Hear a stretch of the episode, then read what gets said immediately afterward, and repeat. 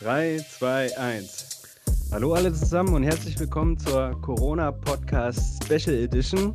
Heute mit unserem Gast, wie immer, Franz Ulrich Göttlicher, wenn ihr ihn in letzter Zeit verfolgt habt auf den Instagram-Kanälen. Er ist die moderne Hausfrau, Bodybuilder, Balkonsänger und 80er natürlich Ikone. 80er-Ikone und natürlich der weltbeste Manner, den wir alle kennen.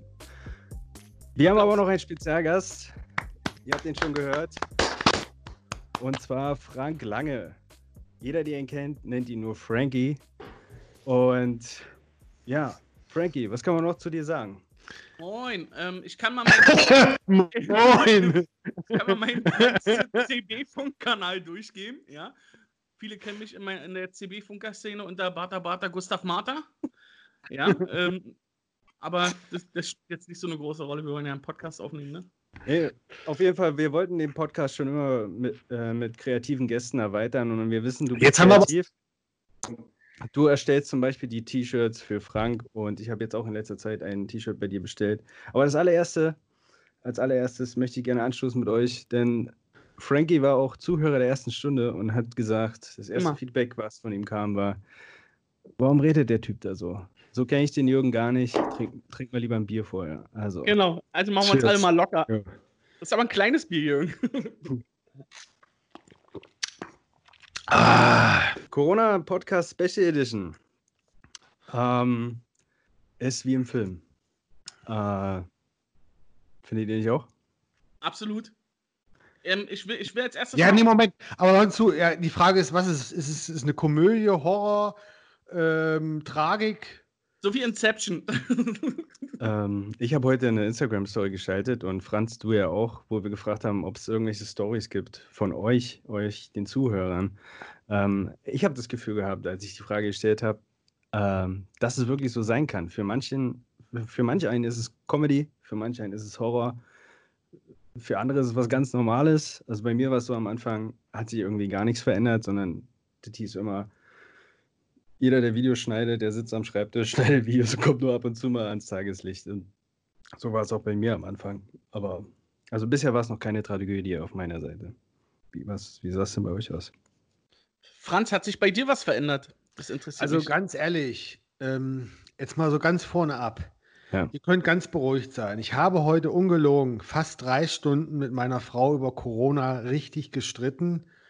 Und wer mich kennt, ja, der weiß, wenn ich mich streite, dann ist es halt nicht immer nur, ach ja, Schatz, du hast eine andere Meinung, ach wie schön, sondern ey, drei Stunden richtig lautstark, Argument gegen Argument. Und ihr müsst heute von mir nichts befürchten, weil ich kann auch gar nicht mehr jetzt so ähm, intensiv da mitgehen. Ich sage nur eins, bei mir ist es halt so gewesen, am Anfang war ich sehr, sehr ängstlich und irgendwann hatte ich das Gefühl, also äh, es ist hier irgendwie anders als an anderen Stellen der Welt und ich hatte irgendwie komischerweise, irgendwann kam bei mir das Gefühl, ähm, ich muss jetzt nicht so Angst und Panik haben, weil es scheint hier anders zu verlaufen und es hat sich so nach ja, ich konnte die ersten vier Wochen auch aufgrund dieses Angstgefühls auch echt nicht malen. Aber jetzt male ich wieder und ich habe auch wieder so eine Lebensfreude und so ein Vertrauen in mir. Und ähm, ich mache, ich, ich sage jetzt noch einen Satz dazu. Ähm, wenn wir heute über Corona reden, dann wäre ich gerne der Kritiker, was aber nicht heißt, dass ich per se der Kritiker bin. Ich finde die Maßnahmen und dass wir in so einer, äh, dass wir das alles ernst nehmen, finde ich total wichtig. Ne? Aber ich möchte, wenn wir heute darüber reden, dann bin ich derjenige, der gerne so sagt, so ja, aber, okay? Ich bin Alles der. Ja-Aber-Typ. Okay, machen wir. Ich gehe schnell in die Küche und bastel mir einen Aluhut. ja, ich denke mal, wir werden auch noch zu Verschwörungs Verschwörungstheorien werden auch noch wahrscheinlich kommen. Ich habe da nämlich auch noch ein paar, ich habe so einiges gehört. Aber gab es irgendwas, was ihr als allererstes gemacht habt oder als Frank, allererstes irgendwie gedacht habt? Was, was, was, wie ging es dir denn, Frankie? Also, ähm, naja, ähm, generell geht es mir erstmal gut. Ne? Ja. Ähm, ich glaube, ich mache mir auch mehr Sorgen um Mitmenschen. Ja, also, Mhm. ähm, ähm, Mhm. weil da ist die Angst doch ein bisschen größer. Leute, die ähm, in Berufen arbeiten, die ja viel mehr mit Patienten in Kontakt kommen, ob lass es Zahnarzthelferin sein, lass es Altenpfleger sein, ähm, ähm, die ähm, einen ganz anderen Beruf machen. Ähm, ich bin im Handel tätig. Im Handel ähm, hm, findet der so im Moment nicht statt, so wie er vorher stattgefunden hat. Hm. Ähm, ist ja ähnlich wie bei Gastronomen oder so. Ne? Was für ein Handel ähm, genau? Ganz kurz, wenn ich zwischenfragen darf. Weil ich habe ja vorhin gesagt, du bist auch kreativ. Ähm, ja, ähm, er, er ist Dealer. Ja, ich bin Dealer und zwar ähm, Klamottendealer. Ähm, ich arbeite bei einem kleinen äh, Sportlabel in Berlin. Traditionsmarke, ja ähm, wie die heißt, ist jetzt egal. Ähm, ähm, wir machen Shirts, wir machen Sporttrikots, wir machen Event-Shirts. Event-Shirts natürlich, da es keine Events gibt, gibt es keine Event-Shirts. Ja. ähm, aber wir verkaufen im Moment Masken. So haltet ihr euch über was über Masken? So halten wir uns über Wasser und wir versuchen das zu fairen Preisen, weil der Markt ja doch relativ kaputt ist. Ähm, Marge sehr gering, aber ähm, wir versuchen das halt für alle fair zu gestalten. Ganz kurz, ja. bevor wir jetzt dazu kommen, ne, wie ihr jetzt, euch jetzt als Unternehmen über Wasser hält und was du so kreativ machst. Gab es denn jetzt was, was du als erstes gedacht hast oder äh, irgendwas, was du als erstes getan hast, als es hieß Isolation und mhm. jeder bleibt zu Hause? Isolation, hm, schwierig. Ich glaube, ich habe mein Einkaufsverhalten ein bisschen verändert. Ähm, generelles Einkaufen doch eher mit Vorsicht und wenn, denn doch ein bisschen mehr. Das heißt nicht, dass ich Klopapier und Nudeln horte, aber man versucht doch ähm, so unnötige Wege zu vermeiden. Ähm, ja. Das ist so das Wichtigste, denke ich. Ne? Bei mir gab es also eine lustige Story, weil du es gerade sagst mit dem Einkaufen. Das erste, was ich gemacht habe, als ich einkaufen war, also ich hatte erst eingekauft, dann kam ja. die Isolation. Ja. Musste erst nach einer Woche Isolation einkaufen und auf einmal gesehen, dass alles schon abgesperrt war mit, mit, mit Bauzäunen, Security und Co. Ja. Und ich bin da reingegangen, hatte meinen Schal, habe noch keine Maske gehabt und ähm, ehrlich, wahre Geschichte, ich habe alles gekauft, was ich versehentlich berührt habe. Aber Digi, Digi, wieso hast du nur die Gummibärentüten berührt? Du, ja. ich hab, kennt ihr diese Puff, kennt ihr diese bunten Puffmais-Tüten? Ja. Und ich habe dann gedacht, boah, geil, so groß habe ich die Dinger noch nie gesehen. die halt gekauft. Und daraus kann man so Ketten machen. Ich habe mir gedacht, wenn ich es jetzt habe, und das ist ja das, was so ein bisschen tricky ist an dem Coronavirus, weil er ja noch nicht sofort seine Wirkung entfaltet. Wenn ich das jetzt habe und ich habe diese Packung angefasst, dann muss ich es auch kaufen, habe ich mir gedacht. Weil was passiert, also was ist denn, wenn der Nächste die Dose anfasst oder hm, ja? ja? Du kannst ja. uns gerne mal im Laden besuchen kommen. Das klingt, klingt sehr gut. nee, auf jeden Fall, mir ist dann auch eingefallen, ey, wie viel man eigentlich so berührt, ne? Und da muss man jetzt ganz stark umdenken. Auch das, das, das, das war immer eine Geschichte ein. Da war ich mal ein kleiner ja. Junge und war ich im Museum, habe so eine Statue angefasst und dann kam so eine alte Frau und hat zu mir gesagt, das Berühren der Figuren mit den Pfoten verboten. ich, dachte, oh, ich dachte nur so, du blöde alte Schachtel, am liebsten würde ich dir gegen das Schienbein treten, aber so als kleiner Junge hast du halt Angst, ne? Dann denkst du, oh, ja, okay. Ne? Ja. Und, naja, ja. auf jeden Fall, das, daher wahrscheinlich dieser, dieses Gefühl, wenn man etwas berührt, dann hat das schon sowas halb Verbotenes und dann noch Corona obendrauf, dann ist natürlich klar, Jürgen, warum du das kaufen musst, ja. Du, ich habe gedacht, ich habe alle infiziert. Ja. Wirklich. Und ja. Aber. So geht es mir jedes Mal, wenn ich fremd gehe. Scheiße, jetzt muss ich ihn mit nach Hause nehmen. Hab sie, hab sie infiziert. Nein, war Spaß, ich gehe ja nicht fremd. Ähm, Jungs, kann ich eine Sache machen, die mir wichtig ist, bevor ich so richtig hier durchlade? Ja, Und zwar ganz kurz, ich hatte mit meiner Tante Mitzi geredet jetzt in letzter Zeit. Die ist 78, Jürgen kennt die sehr gut und ähm, soll dir auch schöne Grüße bestellen, Jürgen. Und die hat unseren letzten Podcast gesehen. Liebe Grüße zurück. 78. Ne? Die hat aber gesagt, Mensch, Ulrich, also der Podcast, also ich habe den versucht zu gucken, ne? Und, aber ich habe drei Anläufe gebraucht, bis ich ihn mal durchgeguckt habe. Also ich fand den ja toll und habe da gut gemacht. Aber der ist ja viel zu lang. 50 Minuten ist ja viel zu lang. Wobei man auch sagen muss, das ist der einzige Podcast, den Sie kennen, ja. Okay. Aber da war im letzten Podcast war eine Stelle auch, da haben wir wohl sehr lange über die T-Shirts gesprochen. Mhm, mhm, stimmt. Weil ich, ich bin der Meinung, es war kein Gespräch über die T-Shirts, es war ja ein Gespräch über Marketing. Und ich habe mir dann auch so ein bisschen erklärt, worum es im Podcast, Podcast geht und auch, dass die Länge von 50 Minuten und einer Stunde ist eigentlich nicht lang, sondern es ist eigentlich normal. Ne? Aber ich habe halt versprochen, dass ich Ihre Kritik hier erwähnen werde heute. Und ja. das nochmal danke, danke, Tante Mitzi, das habe ich hier auch schon gesagt. Wenn dumm werden, werden sie wütend, wenn intelligent werden, bedanken Sie sich. Und ich, ich bedanke mich, ja. Und wir versuchen, diese 50 Minuten hier oder die Stunde so kurzweilig wie möglich zu gestalten.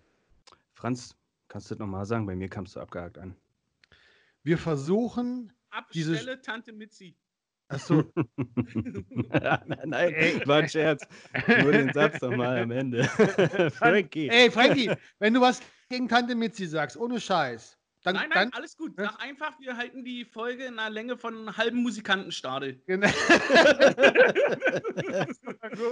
Nein, aber, aber ich muss sagen. die Stunde Podcast so kurzweilig wie möglich gestalten. ja. das ist gut. Aber ich wehre mich, ich kriege auch immer Kommentare, dass es vielleicht zu lang ist. Aber ich wehre mich dagegen. Von mir aus können es sogar drei Stunden lang sein, weil der Podcast ist ein ganz anderes Format als die gängigen Inhalte, die man sonst so sieht und findet im Netz. Und ein Podcast kann drei Stunden sein. Und er kann auch nur eine Stunde sein, je nachdem, was man sagen will und wie lange man noch Feuer und Energie hat allem ist eine Frage auch jetzt so, wir werden ja immer cooler, souveräner. Und ich habe schon mit sie gesagt, weißt du was? Wir haben die Zeitung, wir haben die kurzen einminütigen Videos oder die dreiminütigen. Da können die Leute alles diesen Schnellcheck. Aber der Podcast, das ist für die Leute, für die wirklichen, die sich vertiefen wollen, die sagen, geiler Shit, ich will mehr, ja. Und ich, und, und ich kenne genug, ich kriege so viele Zuschriften. Ich weiß, dass ganz viele Leute den auch von A bis Z durchgucken. Und das beruhigt mich, wenn ich jetzt das Gefühl hätte, es guckt ihn keiner, würde ich sagen, naja, aber guck mal, selbst der Frankie guckt und sitzt heute auch hier, ja. Immer. Ja, und immer. ich habe die harten Zahlen, die viele wirklich gucken. du hast das abgehakt. Sag nochmal bitte, du hast die harten Sachen? Ich habe die harten Fakten. Ich habe die ja. Zahlen, die wirklich gucken. Ich ja. sehe sogar, wie lange die Leute gucken und ab wann sie abschalten. Ähm, bitte. Wie bitte? Mal was darüber. Gucken viele den ganz von A bis Z? Brauchen wir ein langes äh, Intro? Die meisten nicht. Ähm, die meisten gucken sich das Intro an, zwei, drei Minuten. Und dann war es das. Dann fällt viel ab. Und dann haben wir, ich würde sagen, pro Episode im Durchschnitt haben wir 20 Leute ungefähr, die den wirklich durchgucken. Und wir haben Zahlen jetzt, die erste Episode hat 700 Klicks, die letzte Episode hat jetzt 240 Klicks. Jetzt kommen aber im Nachhinein immer Leute dazu, die den wieder komplett gucken. Also das heißt, am Anfang nicht, aber je mehr Folgen wir machen, umso ja. mehr Leute gucken die andere Episoden von früher auch länger an. Das ja. erfahre ich, das kriege ich raus. Ist Natürlich cool. ist die allererste Minute immer so schnell und catchy und kann man gut gucken, man ist gebannt, aber dann flacht es eher ab und es wird zu so einer Abendshow. Man, es ist wirklich halt nur ein Gespräch. Aber ich bin mir ganz sicher, Jürgen, zum Beispiel jetzt auch in Corona-Zeiten oder auch, ich bin mir auch sicher, Frankie, jetzt haben die Leute ja echt mehr Zeit, ne? Und ich glaube, dass der letzte Podcast oder vielleicht auch der hier, den gucken sich mehr an, weil ich hatte zum, beim letzten Podcast auch Zuschriften bekommen von Leuten, wo ich vorher keine bekommen habe, die dann sich den plötzlich angeguckt haben. Und ich glaube, das sind immer so Sachen, das muss ich überlegen, wenn du in deinem normalen Alltagsgeschäft bist, hm. dann noch eine Stunde einzuschieben. Ja, ich meine, das ist ja sowieso schon mal alles voll. Die Leute was gehen arbeiten, haben Kinder etc. etc. Aber jetzt in dieser Zeit ist das nochmal was anderes. Und vielleicht ähm, ist das ja so ein Wendepunkt hier, wenn jetzt Leute auch zugucken und sich das zum ersten Mal den ganz angucken, dass die sagen, ey, wenn ich das gewusst hätte, dass der so geil wird, ja, und immer besser, ja, hm. dann hätte ich ihn von Anfang an schon immer ganz geguckt. Vielleicht ist das so. Ähm, ich als, nein, nein, jetzt ich als Fanboy von euch beiden, ja. Für Erzähl. mich waren die ersten zwei Folgen die absoluten Highlights. Mhm. Ja, und dann war es so wie beim Coronavirus, ist die Kurve so ein bisschen abgeflacht. ja. ich glaube, ja. der wichtigste ist, die dritte Episode, die war qualitativ wieder unten. Da haben wir von der Seite geschossen, war sehr. Wir hatten nur Probleme mit dem Mikrofon ja. und mit den Kameras. Ja. Und ich glaube, ab viert, ah, nach der vierten Episode hatten wir, ich glaube, das Wichtigste ist konsequent und andauernd wirklich einen festen Plan zu haben, wann eine Episode kommt und kommt und kommt und kommt. Ich glaube, wir können die Corona-Pandemie jetzt als Chance für unseren Podcast nutzen, um zu sagen, also heute probieren wir es ja, ohne dass wir in einem Raum sind, ohne dass jemand kommt und die Kameras extra aufstellt. Vielleicht können wir demnächst vermehrt unseren Plan einhalten, besser unseren Plan einhalten, indem wir halt über Skype oder irgendeine andere Konferenzsoftware äh, unsere Podcasts machen. Geht, Natürlich finde ich es immer ja, schöner, wenn man zusammenhängt, aber mal gucken. Ja, nee, haben wir zu, das ist eine gute Idee, weil letztendlich geht es um das, was wir reden, nicht das, was die Leute sehen. Und wenn man dadurch diese Frequenz wieder steigern könnte auf einmal pro Monat, das wäre schon echt super, weil ich glaube, so eine gewisse Kontinuität ist einfach auch wichtig. Ein, eine langweilige Sache noch. bei den Konferenzprogrammen kann man ja sogar den Hintergrund ändern. Das heißt, wir können uns jetzt so bauen, als würden wir in einem Raum sitzen. Cool. Das wäre noch cooler. Ja, und mal, mal gucken, Dann holen vielleicht machen wir wir das. Franz zu uns im Plattenbau. Genau. Dann passt auch dazu. Ja, stimmt ja einfach dazu. Aber das ist dann wieder typisch. Zwei Ossis wohnen im Plattenbau und der Wessi wohnt im Altbau, oder? ja, so sieht's aus. Ja, ich meine, es ist ja so, ihr, ihr könnt eure, wie soll man das sagen, Wurzeln oder das könnt ihr einfach nicht verleugnen. Nein, geht nicht. Aber ist doch auch schön, oder? Du, Naja, bist doch, du bist doch bloß sauer, weil du keinen Berlin-Zuschlag mehr kriegst. Wieso? Wie meinst du das? Achso, oh, wann, seit wann bist du in Berlin? Wie, wie in Berlin zu schlagen? Wie meinst du Naja, du, du hast als Westberliner doch Zuschlag bekommen. Geldmäßig dafür, dass du in Westberlin wohnst. Wann, wann bist du nach Berlin gekommen? Vor zwölf Jahren. Ah, siehst du, warst ein Nee, bisschen vor spät. 13 Jahren. Siehst du, 13 warst du zu spät. Wieso so spät? Du hättest vor der Wende kommen müssen, dann hättest du Kohle bekommen. ich meine, wir haben hier, das ist halt so, wir haben euch ja alles bezahlt. Ne, wobei, hör mal zu, sehe ich ganz immer anders. noch, immer noch. Jetzt hört mal zu, ohne nur Scheiß, wir haben, das Geld. falsche, wir haben das falsche System ab. Wir haben das falsche System abgeschafft. Das sieht man doch jetzt.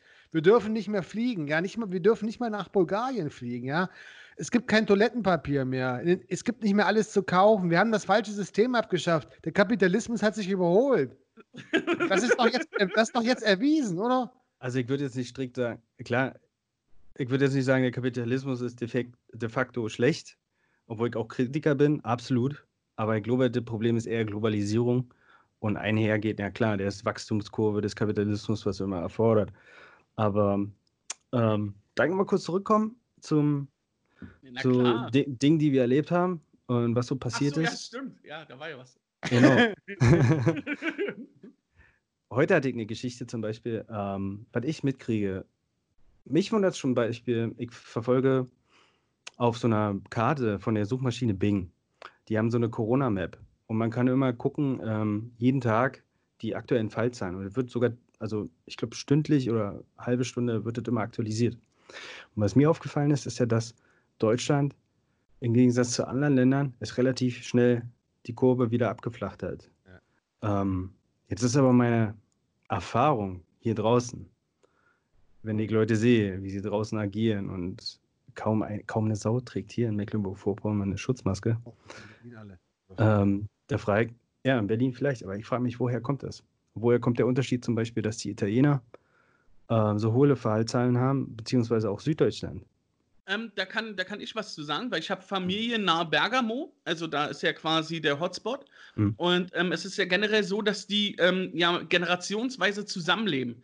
Ne? Wir sind ja doch ähm, altersmäßig ein bisschen getrennt. Unsere Eltern leben alleine. Denen ihre Eltern, wenn sie noch leben, leben alleine oder sogar im Pflegeheim. Ne? Kaum eine Ähm, deutsche Familie wohnt zusammen. Genau, genau. Und ähm, ähm, da ist halt das Problem, dass auch die älteren Leute ja zuerst mit dem Virus dann infiziert waren und das Ja. dann in dem Alter weitergegeben wurde. Und in, in Berlin, wo es ja dann relativ spät nach Bayern und NRW und so ausgebrochen ist, Die da haben alle, ging's ja, die haben alle Ja. Corona-Partys gemacht als erstes. ja, und, und, und da ging es ja halt eher so durch die Clubszene und deswegen waren so die, die Mhm. Leute so mehr infiziert, die halt 30 Jahre alt waren. Und das wird schon die Kurve eher erklären, denke ich. Ich denke, das Naja, liegt nicht mal so am Gesundheitssystem. Naja, aber gut, Da- ich, ich, bin, ich bin jetzt jemand, jetzt, nee, wir können ja, jetzt würde ich Mhm. gerne noch was sagen. ja, ja. Ähm, ich höre, also ich, ich höre mir, ich muss sagen, ich höre den Drosten, aber ich gucke mir auch jeden anderen Scheiß an. Also auch diesen sogenannten Verschwörungsscheiß. Ähm, und dann aber auch wieder die, so die normalen Kritiker. Und ich muss halt Folgendes sagen. Ich sag mal, die, die normale Message ist ja, und das scheint ja auch so zu sein jetzt, wir haben es aufgrund der Bilder aus Italien, also erst China und dann Italien, haben wir hier wirklich sehr früh angefangen zu testen haben sehr früh eingeschränkt und vor allen Dingen relativ früh kamen die ersten Maßnahmen. Und zwar waren das die Maßnahmen 9. März, die äh, Großveranstaltung und dann 16. März Kneipenverbot etc. Aber es gibt eine interessante Sache, weil du diese Fallzahlen ansprichst. Ne? Mhm. Ja. Zu dieser Zahl R. R ist die Zahl, die beschreibt die Neuansteckung. Ja, also Jawohl. und die ist, äh, war zwischen, ich weiß jetzt nicht, irgendwann 9. bis zwischen 16 war die bei 3,5. Und jetzt kommt das eigentlich Interessante, weil das war heute auch Thema von Drosten und darüber habe hab ich aber mit Christina schon vor zwei Tagen gestritten, weil ich habe da so ein Video gesehen, da hat einer gesagt, diese Zahl R, die war schon vor dem Lockdown unter 1. Und jetzt haben wir den danach, also am 20. war die Zahl eher schon unter 1. Das heißt, da war im Prinzip, sage ich jetzt mal, schon alles gut. Dann kam der Lockdown und jetzt wird halt so gesagt, ja, der Lockdown, der sei halt so wichtig, weil bla bla bla.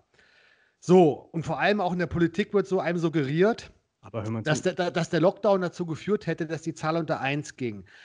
Das ist aber, was rein die Zahlen angeht. Ich sage jetzt nur, es gibt von, von dem Robert-Koch-Institut, ne, die kann man sich runterleihen, die PDF-Datei. Da, ist diese, das, da ist die Statistik aufgelistet. Also vom, das ist eine Statistik, ich glaube, vom 17. April. Ähm, also soll ich, ich, ich habe es hinten auf dem Computer. Wer sie haben will, kann ich sie geben. Es, ja, war aber auch, es war aber auch in Nachrichten. Kann aber und jeder heute, im Internet nachsehen. Und, ne? heute hat der Drosten drüber gesprochen, über diese Zahl eher.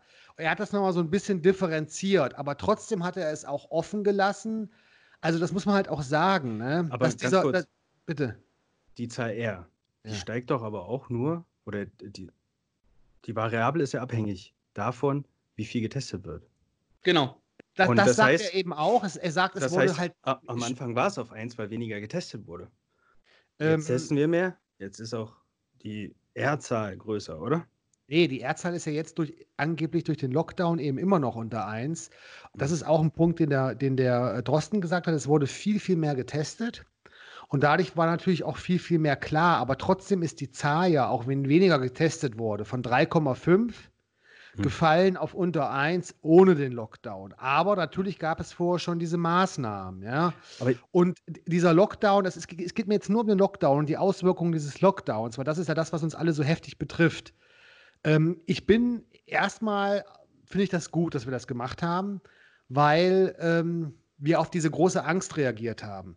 Aber zum Beispiel hat Drosten auch gesagt und auch viele andere, dass es keine Immunität gibt gegen dieses Virus. Heute hat Drosten gesagt in seinem ähm, Podcast, es scheint so zu sein, als ob es doch so eine Art Teilimmunität geben könnte. Das ist noch kein Fakt, aber die haben da sowas gefunden, etc., etc. Und ich will es eigentlich in einem Satz zusammenfassen.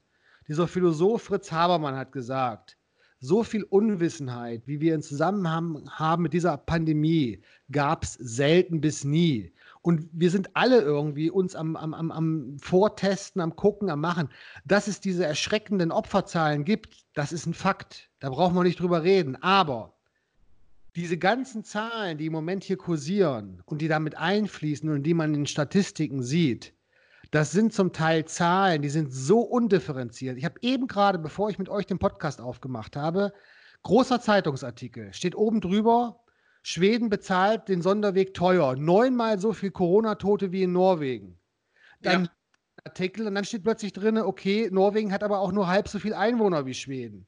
Und das ist schon mal ich meine, die haben jetzt nicht gelogen, aber eigentlich sind es nicht neunmal so viel, sondern auf die Einwohnerzahl runtergerechnet sind es dann nur 4,5 oder 4 bis 5 mal so viel. Bei Und das sind immer. Bitte. Bei, bei, Schweden ist es ja so, dass sie ja fast gar keinen Lockdown gemacht haben. Ne? Ja. Ähm, aber ich, ich, würde da genau mitgehen. Ich sehe es genauso wie du. Ich war auch sofort in dem Team, wir bleiben alle zu Hause. Ähm, aber was mir aufgefallen ist, ich war ja jetzt Anfang des Jahres in Stuttgart und auch die letzten zwei Jahre war ich jetzt immer mal jedes Jahr einmal in Stuttgart und in Freiburg unten. Und was mir schon alleine aufgefallen ist, im Gegensatz zum Norden, weil ich wohne hier in der Ostsee, Mecklenburg-Vorpommern, und die Fallzahlen sind gravierend unterschiedlich zwischen Mecklenburg-Vorpommern und den südlichen Bundesländern. Und zwar, immer wenn wir dann ein Kollektionsshooting hatten oder irgendjemand gekommen ist, dann war es erstmal so, hallo, hi.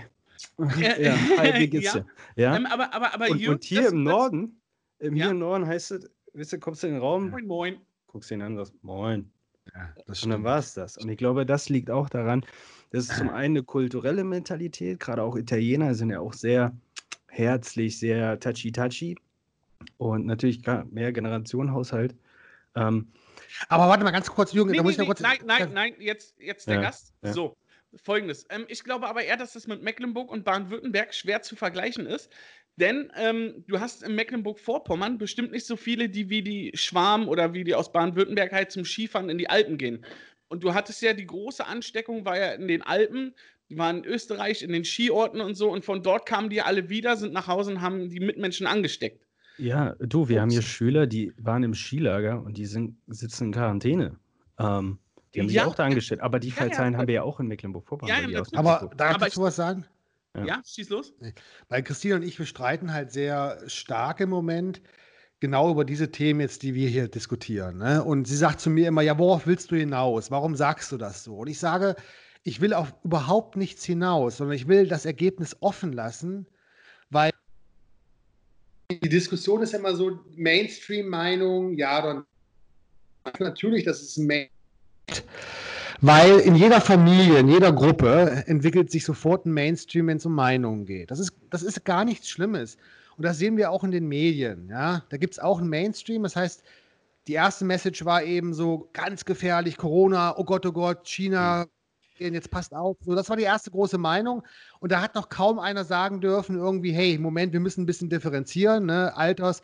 Gut, klar, der Drosten hat das immer auch gemacht, aber zum Beispiel auch hat der Drosten am Anfang gesagt, es gibt keine Immunität und er hat auch gesagt, es wird ganz schlimm werden. Im Moment ist es nicht ganz schlimm geworden. Im Gegenteil, Deutschland hier ist gar nichts los. So gut wie, ich sage es mal, so gut wie nichts. Auch wenn du sagst, in Süddeutschland ist mehr los, das stimmt. Aber wenn man sich mal die Intensivstationen anguckt, die belegt sind, sind das im Schnitt ungefähr 50 Prozent. Darf ich und euch mal. Ja, erzähl mal. Ja, und das, deswegen, ich meine, dann hat man gesagt, okay, wir sind zwei Wochen hinter Italien, nach zwei Wochen kam nichts. Dann hieß es, wir sind vier Wochen hinter China, es kam nichts. Und jetzt eben wird gesagt, die zweite Welle. Und klar, das kann ja alles so sein. Und der Drosten vergleicht es oft mit der spanischen Grippe. Aber man mhm. muss auch ein großes Aber dahinter setzen. Spanische Grippe, kurz nach dem Ersten Weltkrieg. Teilweise war in Europa immer noch Krieg, im Osten wurde gekämpft. Die Leute waren ausgezehrt. Es gab kein, überhaupt in dem Sinne gar kein Gesundheitssystem, wie wir das heute haben. Und nochmal was. Wir haben richtig reagiert mit diesen frühen Maßnahmen. Und trotzdem finde ich es richtig, auch die Leute zu hören, die jetzt sagen, okay, wir müssen aber mal ein bisschen kritischer sein. Zum Beispiel Drosten hat am Anfang auch gesagt, wenn es einer in der Familie hat, ist es davon auszugehen, dass es alle bekommen. Heute hat er gesagt im Podcast, naja, neueste Untersuchungen zeigen, die so 20 Prozent bekommen ist. 20 Prozent in der Gruppe. Das heißt, diese großen Masseninfektionen in der Gruppe, wo man sagt, oh, wenn da einer ist, der es hat, der steckt alle anderen an, scheint auch nicht so zu sein. Und ich bin der Meinung, wir müssen jetzt mal die Studien abwarten, die kommen. Und diese Studien, die wirklich faktenorientiert sind, und dann, und dann man, kann man Aussagen machen, die auch viel fundierter sind. Und was zu diesen großen jetzt wirklich Explosionen geführt hat, und das muss man sagen, in den Regional, in den, in den Regionen, weil wir sagen, du sagst zum Beispiel Jürgen Italien, das stimmt aber nicht. In Rom zum Beispiel oder, oder im Süden ist kaum was los. Hotspots ist der Norden, Bergamo etc. Genauso mhm. ist Frankreich. Aber, aber zum Beispiel, ja, aber zum Beispiel in Bergamo wird zum Beispiel das Fußballspiel Bergamo gegen Valencia als ähm, Hotspot genannt. Du hattest danach ja. in Bergamo, hattest du nämlich ganz viele Ausbrüche und auf einmal hattest du in der Region Valencia in Spanien auch ganz viele Ausbrüche. Weil es dieses Riesen-Event vorher gab. Genau. Und so war halt auch in, in, Mexiko zum Beispiel, da haben sie auch irgendwas gefeiert und es ist auf einmal passiert. Ähm, und ich will mal ganz kurz was sagen, weil du spanische Grippe erwähnt hast. Das ist ja kurz nach dem Zweiten Weltkrieg, du hast völlig recht mit den Opfern und so weiter. Aber wie viele Opfer gab es im Ersten Weltkrieg? Ich glaube 15, 20, 17 Millionen. 20, Millionen, ja. Ich, glaube, ja, 20, 20 Millionen, 70 Millionen. Die spanische Grippe, die hat 50 Millionen äh, Todesopfer gehabt. Nee, ich glaube, ich habe, ich hab, glaube ich, gelesen, auch 20 Millionen, bin ich mir jetzt nicht sicher, aber ich dachte 20 Millionen. Was und dann gab es aber auch mehrere Wellen und. Ganz kurz, was, was ich gelesen habe, war, dass die ähm, Sterberate bei ungefähr 6% lag. Fünf, also 5 bis 10, sagen wir mal die Mitte 6, 7 und 500 Millionen waren infiziert. Jetzt habe ich mal, ich, darf ich euch mal kurz die aktuellen Fallzahlen geben, die wir jetzt haben?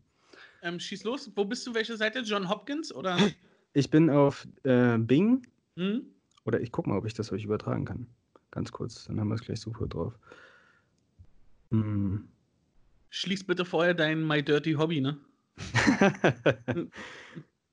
Ist egal, ich drücke jetzt nichts, ich euch die Zahlen. Ne? ja. Ähm, wir sind jetzt bei 2,7 Millionen weltweit. Mhm.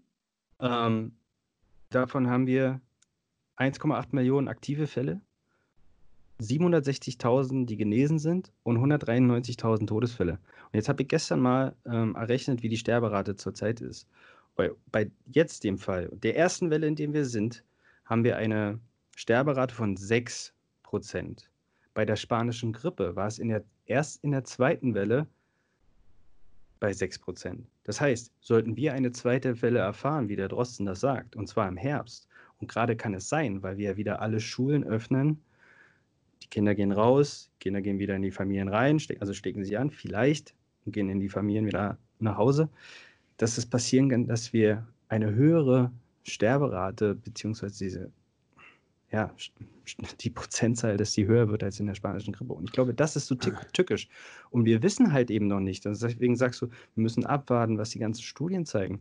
Zum Beispiel liest man ja auch, dass Spitzensportler, die eigentlich komplett körperlich äh, fit sind, absolut ähm, an, an Covid Probleme erkrankt haben. sind. Ja, ja, haben. Aber ja, umgekehrt, aber umgekehrt weißt du, dass es auch 97-Jährige, Christinas Schwester, die arbeitet in hm. Bethel, da ist eine 97-jährige Patientin, die hat das ohne Probleme überstanden.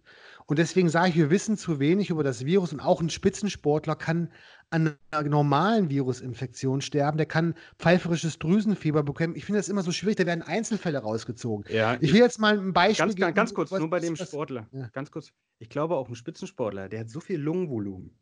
Ja, der macht ja den ganzen Tag nichts anderes. Der nutzt quasi seine ganze Lunge komplett aus. Und wenn du jetzt eine Lungenkrankheit hast, ich weiß nicht, ich bin kein Arzt, aber wie, wie, wie, wie tief inhaliert er diese Viren?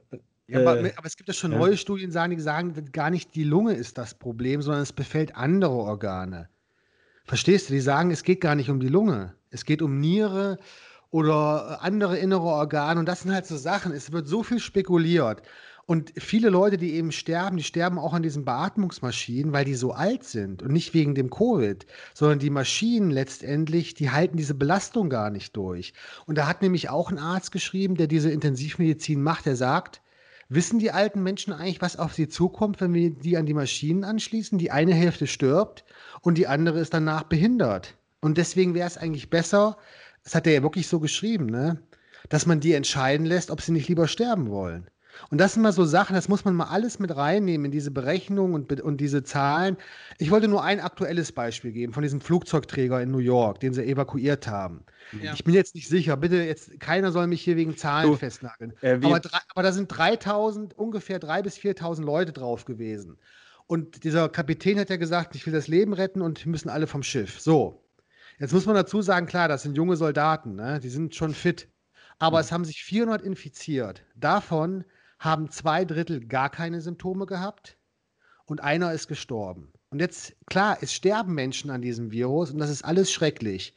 Das bestreitet ich auch nicht. Ich bestreite auch nicht die Maßnahmen. Ich bestreite überhaupt nichts. Was ich nur möchte ist, dass wir dem Ganzen etwas zuversichtlicher, positiver und mit Vertrauen begegnen können und nicht anfangen, unseren Nachbarn den wir irgendwie immer herzlich irgendwie begrüßt haben und in die Arme genommen haben, jetzt plötzlich als potenziellen als potenzielle Gefahr wahrzunehmen, der uns schaden kann, weil das diese Entwicklung sehe ich. Ich finde, wenn wir Zahlen hätten, jetzt muss man sich mal überlegen bei Berlin, jetzt, jetzt schaut man bitte alle Berliner zu. Jo, alle, die mit Gummihandschuhen und Maske rumlaufen. Ich, also der Stand vor zwei, drei Tagen war, dass wir aktuell 2000 Erkrankte hatten. Ich meine jetzt nicht Infizierte, wirklich 2000 Erkrankte. Nehmt mal diese Zahl geteilt durch 3,7 Millionen mal 100. Dann hast du irgendwie die Chance, glaube ich, bei 10.000 Leuten triffst du auf 20 Erkrankte oder sowas. Also bei 1.000 Leute sind es dann zwei Erkrankte. Das ist eine wirklich geringe und kleine Zahl. Natürlich, die kann explodieren, das kann alles Mögliche passieren, aber dennoch so ein bisschen mehr. Die Leute gehen einem aus dem Weg, als ob man ähm, die Pest mit sich rumträgt. Ja, also die Leute gucken weg, schauen weg, gucken auf den Boden. Ich kenne das, die Angst bei mir selber. Ich atme aus, wenn ich an irgendwelchen Leuten vorbei jogge.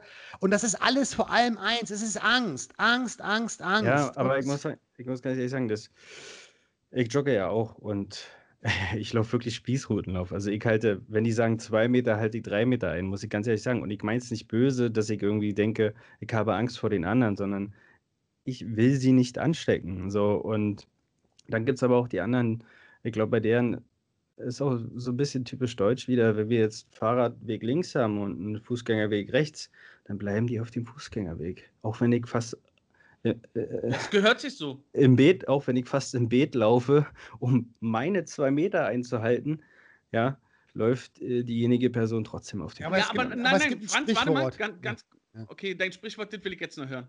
Los. Nee, sag du ruhig. Nein, pass auf. Ähm, was der Lockdown mit mir aber gemacht hat, weil wir eigentlich beim Thema Lockdown angefangen hatten, ja, genau. ähm, er hat mich zum Nachdenken gebracht und ohne den Lockdown weiß ich nicht, ob ich die Regeln einhalten würde oder mich dran gehalten hätte, weil erst der Lockdown mir bewusst gemacht hat, ähm, wie man mit seinen Mitmenschen im Moment umzugehen hat. Ne? Ich finde zum Beispiel den Abstand beim Einkaufen finde ich jetzt gar nicht so schlimm. Das hätte ich mir schon ein bisschen früher gewünscht. Ich ja? auch. Ich ja, also ähm, das finde ich alles, das finde ich alles sehr gut. Ähm, ich finde es auch sehr gut, nur mit Einkaufswagen den, den Laden betreten und so, da fallen nicht so viele Wodkaflaschen vorne runter oder der Pfeffi kippt mal um vorne an der Kasse. So, das ist alles schon ein bisschen geordneter. Das, das gefällt mir ja, als, aber, als aber Deutscher, ich, so wie der Radweg, weißt du? so ja, aber ich, ich muss ganz ehrlich sagen, ich bin ein Typ, ich mag Nähe. Ist einfach so. Mhm. Äh, ich bin auch so ein Kuscheltyp eher. Und was ich halt sagen möchte, ist so ein bisschen mit, dieser, mit dem Umgang. Ich kritisiere ja nicht, ich kritisiere nicht das Virus selbst. Weil was, was es ist und was es kann und was es macht, das weiß ich nicht. Man sieht diese Zahlen und was ich vor allem kritisiere, ist der Umgang der Medien damit. Das kritisiere ich aufs Schärfste, weil was die teilweise liefern, diese ganzen Zahlenstatistik, die werden nicht verglichen mit anderen Zahlen. Zum Beispiel Leute denken, oh Gott, wir haben 3000 Tote hier in Deutschland. Jeden Tag sterben in Deutschland im Schnitt zweieinhalbtausend Menschen. Jeden Tag. Ich, ich sehe es auch. Man sollte positiv ja. sehen. Ich meine, wie viele hat der Lockdown schon gerettet, die sonst vom Auto erfasst wär, worden wären? Und nochmal ja, was. Ja, werden ja. in diese Covid-Statistiken. Italien werden alle Toten getestet, egal Verkehrsunfall oder sonst irgendwas, alle Toten. Und jeder, der Covid hat, zählt als Covid-Toter. Das wird in Deutschland zum Beispiel nicht gemacht. Wir testen unsere Toten nicht nachträglich. Deswegen, wenn wir diese Zahlen sehen, es ist immer etwas relativ. Ja? Das heißt nicht, dass man sagen kann, äh, es ist ja alles nicht so schlimm. Aber der Pathologe aus Hamburg, der hat 100 und der hat auch in der ARD. Sag mal nochmal, sag mal nochmal bitte. Der Pathologe aus Hamburg mhm. hat 100 Corona-Tote obduziert. Und da hat das RKI ja erst gesagt, soll, man soll keine Obduktion machen. Jetzt sagen sie, sie sollen Obduktion machen.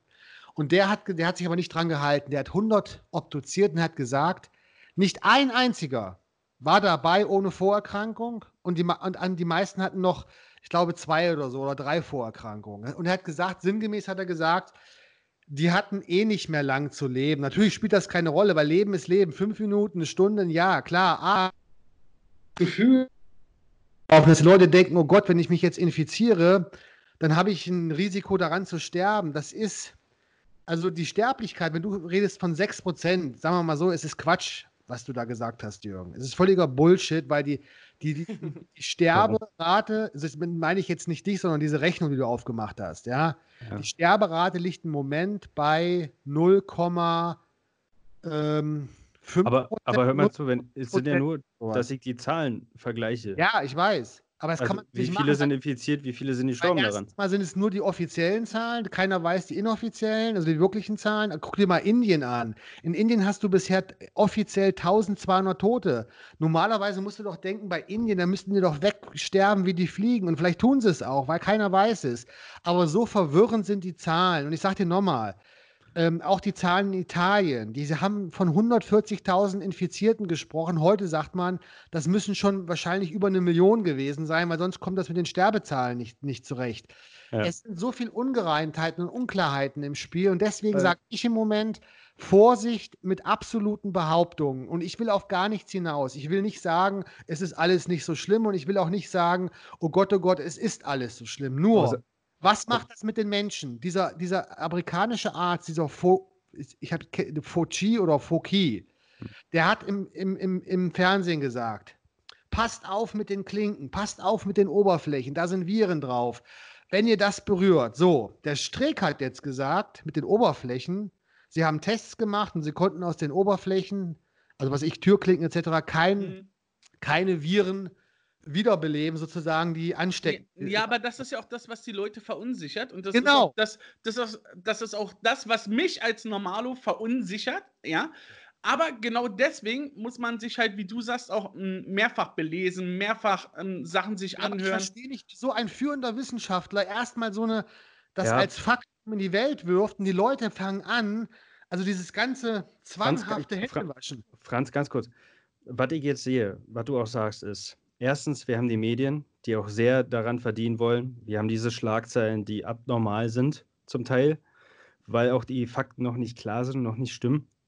Was ich aber glaube und wo wir wirklich gut reagiert haben, ich glaube, so eine Bundesregierung, wenn du ähm, so ein Land führst, auch so äh, Europa im Allgemeinen, du kannst ja nur in die Historie gucken. Und wenn wir dann sowas wie die spanische Grippe haben und diese Sterbezahlen. Aber, aber nee, sehe ich anders. Ähm, man Lockdown, vorsichtig, öffnen kann man immer noch. So das sehe ich auch so. Das sehe ich auch so, ja. Ja, ich da hab, bin ich auch da, dabei. Darf ich mal kurz was sagen? Ähm, ich habe mir was aufgeschrieben. ja, nein, ich habe noch okay. einen Fakt zum Beispiel, den okay. ich sehr interessant fand. Und zwar, ähm, spanische Grippe war ja im Ersten Weltkrieg, 1918 bis 20, also nach dem Ersten Weltkrieg. Ja. Der Schwarze Tod, die Pest, ne? die größte, was war das, Virus oder Bakterium? Ich glaube, Bakterium. Ähm, die haben herausgefunden, dass ähm, die Verbreitung der Pest, die hat zum Beispiel geschafft von Neapel bis äh, ist entweder Schweden oder Norwegen, diese 3200 Kilometer hat, hat, hat die Pest drei Jahre gebraucht. Ja. Und auch die spanische Grippe, die hat zwei Jahre grassiert und war halt in Europa, ne? Hauptsächlich auch in Amerika. Ja, ja.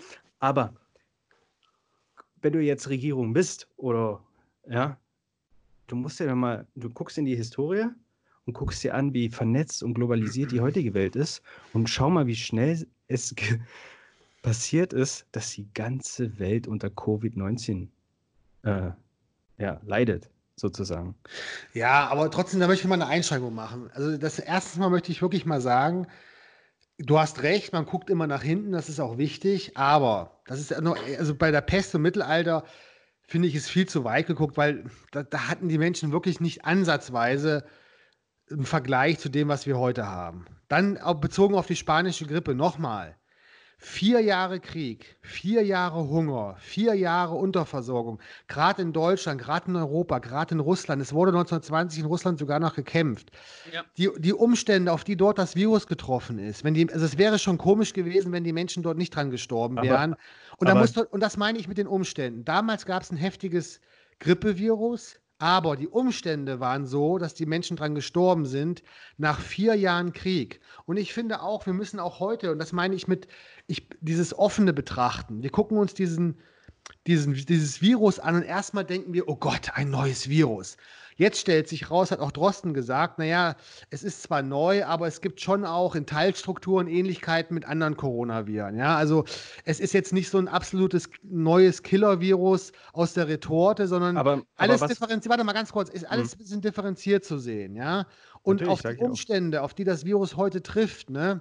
Nein, weil ich glaube, Jürgen, was, was, was ich sagen wollte ist, diese drei, sag ich mal, solchen Mittelalter, spanische Grippe heute, verbindend ist alles eins, ist die Angst.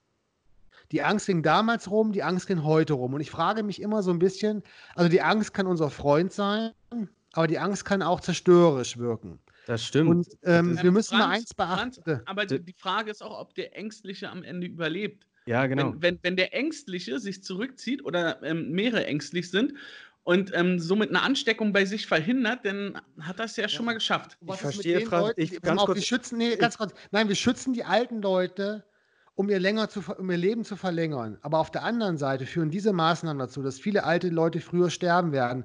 Weil das Schlimmste, was du im Alter haben kannst, das ist kein Kontakt mehr zu anderen Menschen. Ja. Ohne Scheiß. Und da beißt sich die Katze irgendwie so ein bisschen in den Schwanz. Wir versuchen Leute zu retten, die nicht mehr lange zu leben haben. Und wir nehmen denen die, die eigentlich eine, eine, eine, große Form auch von Lebensqualität dadurch. Und ich habe es jetzt am eigenen Leib erfahren. Wir wollten heiraten. Also ich habe nicht das, Gott sei Dank, aber eigene Leib erfahren, mal was anderes. Die, Aus, Isolation. Die, Aus, die Auswirkungen von Covid. Hör mal zu, für mich war das bisher alles spannend, ja. Das war ja so ein bisschen wie Fußball gucken, die neuesten Ergebnisse, die Zahlen, ja. Ey, Tagesschau war auf einmal wie eine Netflix-Serie. Oh Mann, aber, aber mir fehlt es hat Fußball mich angekotzt. So. Es hat mich angekotzt. Oh, oh Gott, ich habe Mutters Glas kaputt gemacht. 100 Jahre alt. Scheiße. Scheiße. Da fängt's an. Oh nein. Aber was ich, es bringt aber Glück. Das bringt Glück, Jungs. Scherben bringen Glück. Aber hört mal zu, jetzt, was ich sagen wollte, ist folgendes. Ähm, jetzt habe ich einen roten Faden noch vergessen. Nein, es kotzt mich an mit diesen diese Zahlenvergleiche. Das finde ich auch unethisch. Und weil dahinter stecken eben auch Leben und wir gegeifern darauf und ah, wir sind besser, wir führen. Das finde ich erstmal scheiße. Und dann Christina und ich wollten heiraten und die Leute ausrichten, sie werden, äh, also, wie nennt man das, Insolvenz und die Hochzeitslokation findet nicht statt. Das heißt, ich kenne jetzt wirklich Leute direkt, deren Existenz erstmal im Arsch ist. Und ich habe das vorher nicht so ernst gesehen, aber ja, für die beiden und auch für unser Event denke ich erstmal, puh, klar, wenn ich damit Leben retten kann, gehe ich das gerne ein. Ne? Das ist keine Frage. Aber es hat eben auch für andere Menschen äh, eine große Wirkung. Und der Typ, der diese Hochzeitslocation da oder Events macht, der hat gesagt, naja, wir versuchen 6 Millionen zu retten, aber äh, keine Ahnung, 74 Millionen dafür müssen halt bezahlen. Ne? Ja, aber Du hast ja auch gesagt, jetzt spanische Grippe, die Voraussetzungen waren geschaffen für so eine Grippe. Aber jetzt guck dir doch mal Afrika an. Guck dir da mal ländliche Teile an, die seit Jahren, Jahrzehnten unter ähm, Konflikten gelitten haben. Die und sollte da, wohnen. Ja, und sollte da Covid ein, du hast, da hast überhaupt keine Versorgung. Das ist, als ob du da auf Ersten Weltkrieg triffst. Und Ja, die ich haben finde, aber auch Ebola, hatten die ja auch schon. Ne? das, Und- das, wir Haben haben die immer noch? ja. wir haben den europäischen Lockdown, wir haben den weltweiten Lockdown. Und das ist nur dafür da, dass wir auch so Gebiete schützen auf der Welt, die eben nicht diese ganze Infrastruktur haben. Und das hindert, das schützen wir zum Beispiel, indem wir halt nicht mehr so vernetzt leben und äh, in unseren Jets durch die halbe Welt fliegen. Ähm, aber ich glaube, mit den Zahlen, wir können sagen, wir haben noch keine Zahlen. Gerade auch wir drei sind nicht die Wissenschaftler und wir haben auch nur Mut. ja, aber das Problem ist auch, dass die Wissenschaftler das nicht alle wissen. auch nicht. Also das, und das, das muss man ja nur ehrlich sagen. Und nochmal was, ich bin nicht jemand, der sagt, es ist nicht so schlimm, es ist nicht so gefährlich. Aber ich möchte eben auch davor warnen, dass man jetzt sein Leben in Angst verbringt, weil ich finde, die Zahlen, die wir in Deutschland haben, die sind spitze. Wir können uns freuen, wir können sagen, super. Und wir müssen weiter vorsichtig sein. Aber wenn ich sehe, so, so anstatt, also wenn wir jetzt doppelt so viel oder kann die zehnmal so viel Zahlen hätten, die Leute würden Mundschutz und Handschuhe tragen, dann würde ich sagen, ja, ist angemessen. Im Moment halte ich das so ein bisschen, ich denke so, hey Jungs, sag mal, ähm, geht's? Ja, aber, aber guck mal, du hast ja auch Beispiele, wie ich glaube, Rostock ist die erste deutsche Großstadt ohne ähm, Corona-Fälle im Moment. Oder sie, die sind, glaube ich, sogar Ja. Corona-frei. Und ähm, Jena ist, glaube ich, ohne Neuinfektion, Ja, seit, seit die Mas seitdem die Maskenpflicht raus ist. Ne? Also ähm, ich denke mal, das Aber trägt hör schon seinen Teil dazu bei. Welches Virus will in der Oststadt leben? Sei mal ehrlich. Wow, wow, wow, wow, wow, wow, wow, wow. Frank, Frank, Frankie, Frankie, soll ich auf den roten Knopf drücken? Ja, ähm, Na, pass mal auf, ich habe ja Aber gesagt, komm, ich Mama, kommen wir Arbeitsstadt, ne? ja du hast den Standpunkt klar gemacht. Ist, wir verstehen die auch kom- vollkommen. Ähm, ich würde gerne mal zu Verschwörungstheorien kommen. Genau, weil wir im Ach. Osten sind alle geimpft. ähm, habt ihr das gehört, dass ähm, gerade, we- weil wir ja noch gerade bei Zahlen waren, ähm, dass 20 Millionen Handydaten plötzlich verschwunden sind in China? Das ist auch nur eine Verschwörungstheorie, aber es soll wohl die Zahl geben. Ich habe gehört, das waren alles TikTok-Accounts. Ich habe gehört, das waren wirklich alles äh, Vertragsdaten, Handydaten, also Handys, die abgeschaltet wurden. Das ist, das will ich ganz ehrlich, das interessiert mich überhaupt nicht. Tut mir leid, aber weil ich so denke, was 20.000 Handydaten da und, also selbst wenn das eine, Äh, 20 Millionen. 20 Millionen. aber selbst wenn das Ja. eine Verschwörungstheorie ist, was, was, ja und, wie geht's denn dabei? Das ist gar nicht. Nein. Kau- Ja, da ich meiner nein, Tanke äh, eine neue Prepaid-Karte. Hör mal zu. Es geht ja darum, zu wissen, also die ganze Welt geht davon aus, dass der Ausgangspunkt China und in Wuhan und dieses chinesische Labor ist. Ähm, und deswegen finde ich die Zahlen schon, also man muss ja sagen, China als Regierung kann man jetzt wieder politisch links und rechts, äh, kann man sich eine Meinung bilden, ja.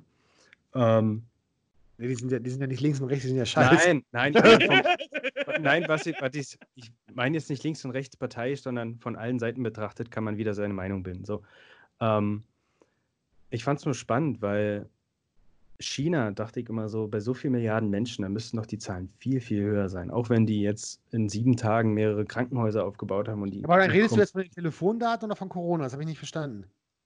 Na, aufgrund von Corona. Ja. Das ist ja so eine Wechselwirkung. Warum verschwinden auf einmal 20 Millionen Handydaten? Ähm, Du meinst, die sind tot oder was in Wirklichkeit?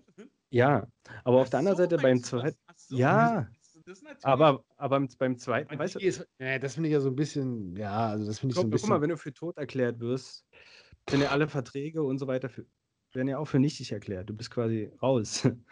Aber auf der anderen Seite denke ich mir, wenn so eine Wirtschaft in Lockdown gerät, viele haben ja auch zwei äh, Arbeitshandys oder zwei Verträge und so weiter. Es kann auch sein, dass einfach mal 20 Millionen sagen, ey, ich spare jetzt, ich äh, schalte mein Wer sagt denn das? Wer, wer hat denn diese, wo, wer weiß, dass da 20 Millionen äh, Xavier Naidoo oder was? Nein, aber man, man liest jetzt. Ich habe sein neues Album noch nicht gehört. Man hört jetzt. du, ich kann jetzt auch. Ich habe geheult, ich habe gehört heute. Heute befreien Sie die Kinder. Alter. Ja. Na gut, aber ich habe andere Verschwörungstheorien, das muss ich mal dazu sagen. Erzähl. Ein bisschen milder, weil ich habe am Anfang diesen Wodak mir angeguckt und dann habe ich, ich habe auch gar nicht gesagt, dass der recht hat. Ich habe ihn nur Christina gezeigt und ich habe halt so andere diesen ähm, indischen Arzt da in Deutschland, der aber der meist, angeblich der meist zitierte deutsche Virologe ist, ja. Wie heißt Den der nochmal?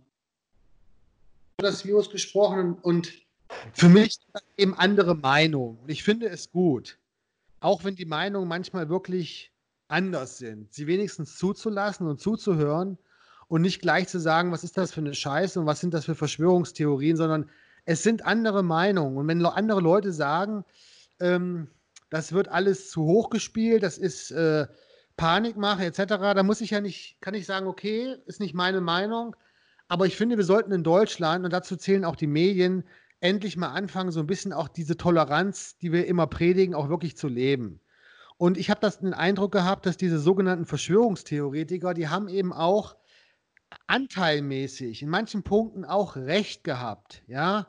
Weil der eine hat auch gesagt, das war ein Arzt, der hat gesagt, nö, also ich finde das alles übertrieben. Das deutsche Gesundheitssystem wird nicht überlastet werden. Das passiert nicht. Ja. Und es ist auch nicht passiert. Und jetzt kann man sagen, ja, ist ein Verschwörungstheoretiker, aber man kann sagen, er hat Recht behalten und da mal ein bisschen hingucken. Aber, ja, ähm, mir ist wichtig, nicht so dieses, was einer sagt, sondern dass jeder es irgendwie sagen darf, ohne dass immer gleich mit der Keule draufgehauen wird. Und das erlebe ich halt selber, wenn ich so, wenn so, es war mir zu viel Panik, zu viel Angst. Und ich wollte eigentlich eher beruhigend wirken und sagen, hey, guck dir mal die Zahlen an, ne? Und dann rechne mal aus, wie wahrscheinlich das ist, dass du auf einen Covid-Typen triffst. Das kann alles passieren. Und wenn es sich selber trifft, aber man hat ja schon Angst, so zu reden, weil man dann denkt, oh Scheiße, wenn ich jetzt so rede, dann kriege ich es nachher noch. Und dann sagen alle, siehste, siehste, siehste. Das sind aber Schuldgefühle. Und die muss man auch nicht haben. Ich, ich, ich will nur sagen. Du, siehst, siehst, du denn so viel Angst äh, um dich herum? Also ich sehe eher so, dass die Leute irgendwie ja, Greifswald, so, sozialer werden und mehr schon, dass es Corona gibt? Ja, aber natürlich. Hat man euch das schon rüber gemorst? du, wir liegen alle, du, wir liegen alle am Strand, ja, drei Meter Entfernung. Jeder ja, hat auf einmal Platz. Ich, sagen, ich hatte selber Angst. Ähm, ich hatte selber Angst. Ich weiß noch, ich habe Christina gefragt, darf ich.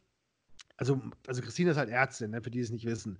Und dann meinte ich so, Mensch, ey, kann ich überhaupt noch ins McFit gehen? Dann hat sie gesagt, ach, das ist doch alles halb so wild. Natürlich. Geh mal, geh, geh mal. ja, ehrlich. Und ich habe schon gesagt, nee, gehe ich nicht.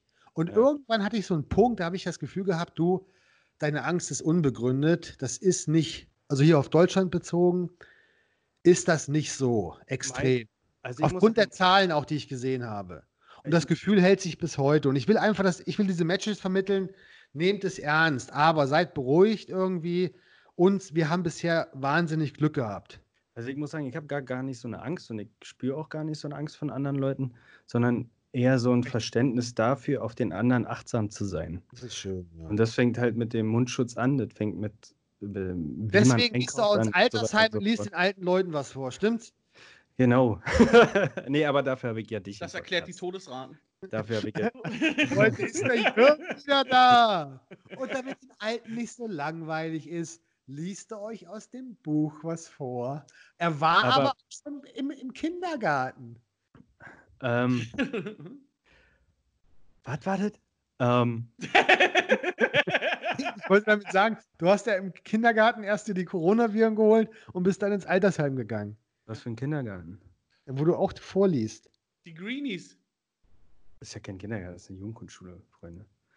Ja. Ähm, das ist eine Verschwörungstheorie, Jürgen. Ja. Absolut.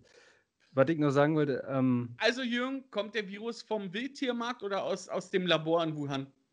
Ich glaube. Jetzt, jetzt sag Fakten, komm. Jetzt kommt, ich glaube, das hast du noch nicht gehört. Und war, ich glaube, Oh, äh, da gibt es ja dieses Labor. Und die testen an Tieren. ja. Und ich glaube, dass jemand die Tiere auf dem Markt verkauft hat, die schon versehentlich getestet wurden. Meinst du, da hat, jemand, da hat jemand ein Reptiloid verkauft? Du, du, äh, du Fledermäuse, Ja. Hunde, Katzen und Co. Ja, Da gibt es ja die skurrilsten Videos bei Oh, WhatsApp. Und das ist ja nicht gelogen. Ich habe immer gedacht, das ist so ein Stigma, was auf den Chi also, ne, was man den Mhm. Chinesen so, ähm, Ja, aber die, die, die essen, nee, die essen es wirklich in dieser Region äh, auf diesen äh, Tiermärkten. es gibt Ja. so Und- Videos. Und ich kann mir vorstellen, ich kann mir vorstellen, dass jemand sich den Markt dazu verdienen wollte und diese Tiere verkauft hat. Und dann sagt man ja immer, es gibt diesen Patienten null und es war ja eine Frau. Und dann passiert es halt, dass diejenige dann, dass es aus dem Labor kommt, der Überträger ein getestetes Tier ist und dann auf die Menschen. Aber, Äh, Aber muss es immer so kompliziert sein? Ja. Ganz im ehrlich. Ey, ich finde es überhaupt gar nicht Glaubst du, kompliziert. die Pest, die, die Pest kam aus dem Labor? Nein, die Pest kam Die ja, man hatte spanische Grippe kam aus irgendeinem Kampfmittel-Chemielabor der Deutschen oder was? Nein, hör mal zu, es, es muss nicht immer so kompliziert sein. Ich, erstens finde ich das ja nicht kompliziert, du, sondern es ist relativ weißt einfach, weißt die Handlungskette. Weißt du, wo es Seuchen gibt? Da, wo viel, mehr- also wo viel so Lebewesen sind, also in unserer Massentierhaltung, entstehen Seuchen. Deswegen auch der massive äh, Antibiotika-Einsatz. Und wenn du Mhm. du anguckst, diese chinesischen Städte mit 20, 30 Millionen Leute in einer Stadt, da entstehen eben auch Seuchen. So, ein- so ein Das Virus normal. mutiert. Das ist ganz normal. So ein Virus mutiert. Meistens ist der Überträger irgendein Tier. Und dann haben wir halt diese verschiedenen Covid-Variationen. Variation. genau. Und bei Ebola hatten wir es ja zum Beispiel, das, da ist man ja dann sofort gestorben. Man hatte gar nicht so diese lange auch nicht so Inkubationszeit. ausbreiten. Ja, genau, weil sofort, wenn du es hattest, war Ja. klar, zwei, drei Tage, wupp, du warst weg vom Fenster. Ja. Aber ich, ich finde die Auswirkungen auch so teuer, also so, es ist strange, wie im Film, meine Es ich. ist, Also, ja, es ist auch ein bisschen spannend, muss man sagen. Aber- also man, man wartet ja doch auf Neuigkeiten. ja, aber jetzt stell dir mal vor, wir hätten in den 90ern gehabt und du hättest nur noch RTL und Co. So eine, wir hätten alle nur TV-Fernsehen gehabt. Du, wir haben hier das Internet, das ist weltweit. Jeder hat Netflix, jeder hat YouTube, jeder hat und Co. Ja, aber dadurch weißt du ja, dass 20 Millionen Handydaten verschwunden sind. Au- Auch, ja.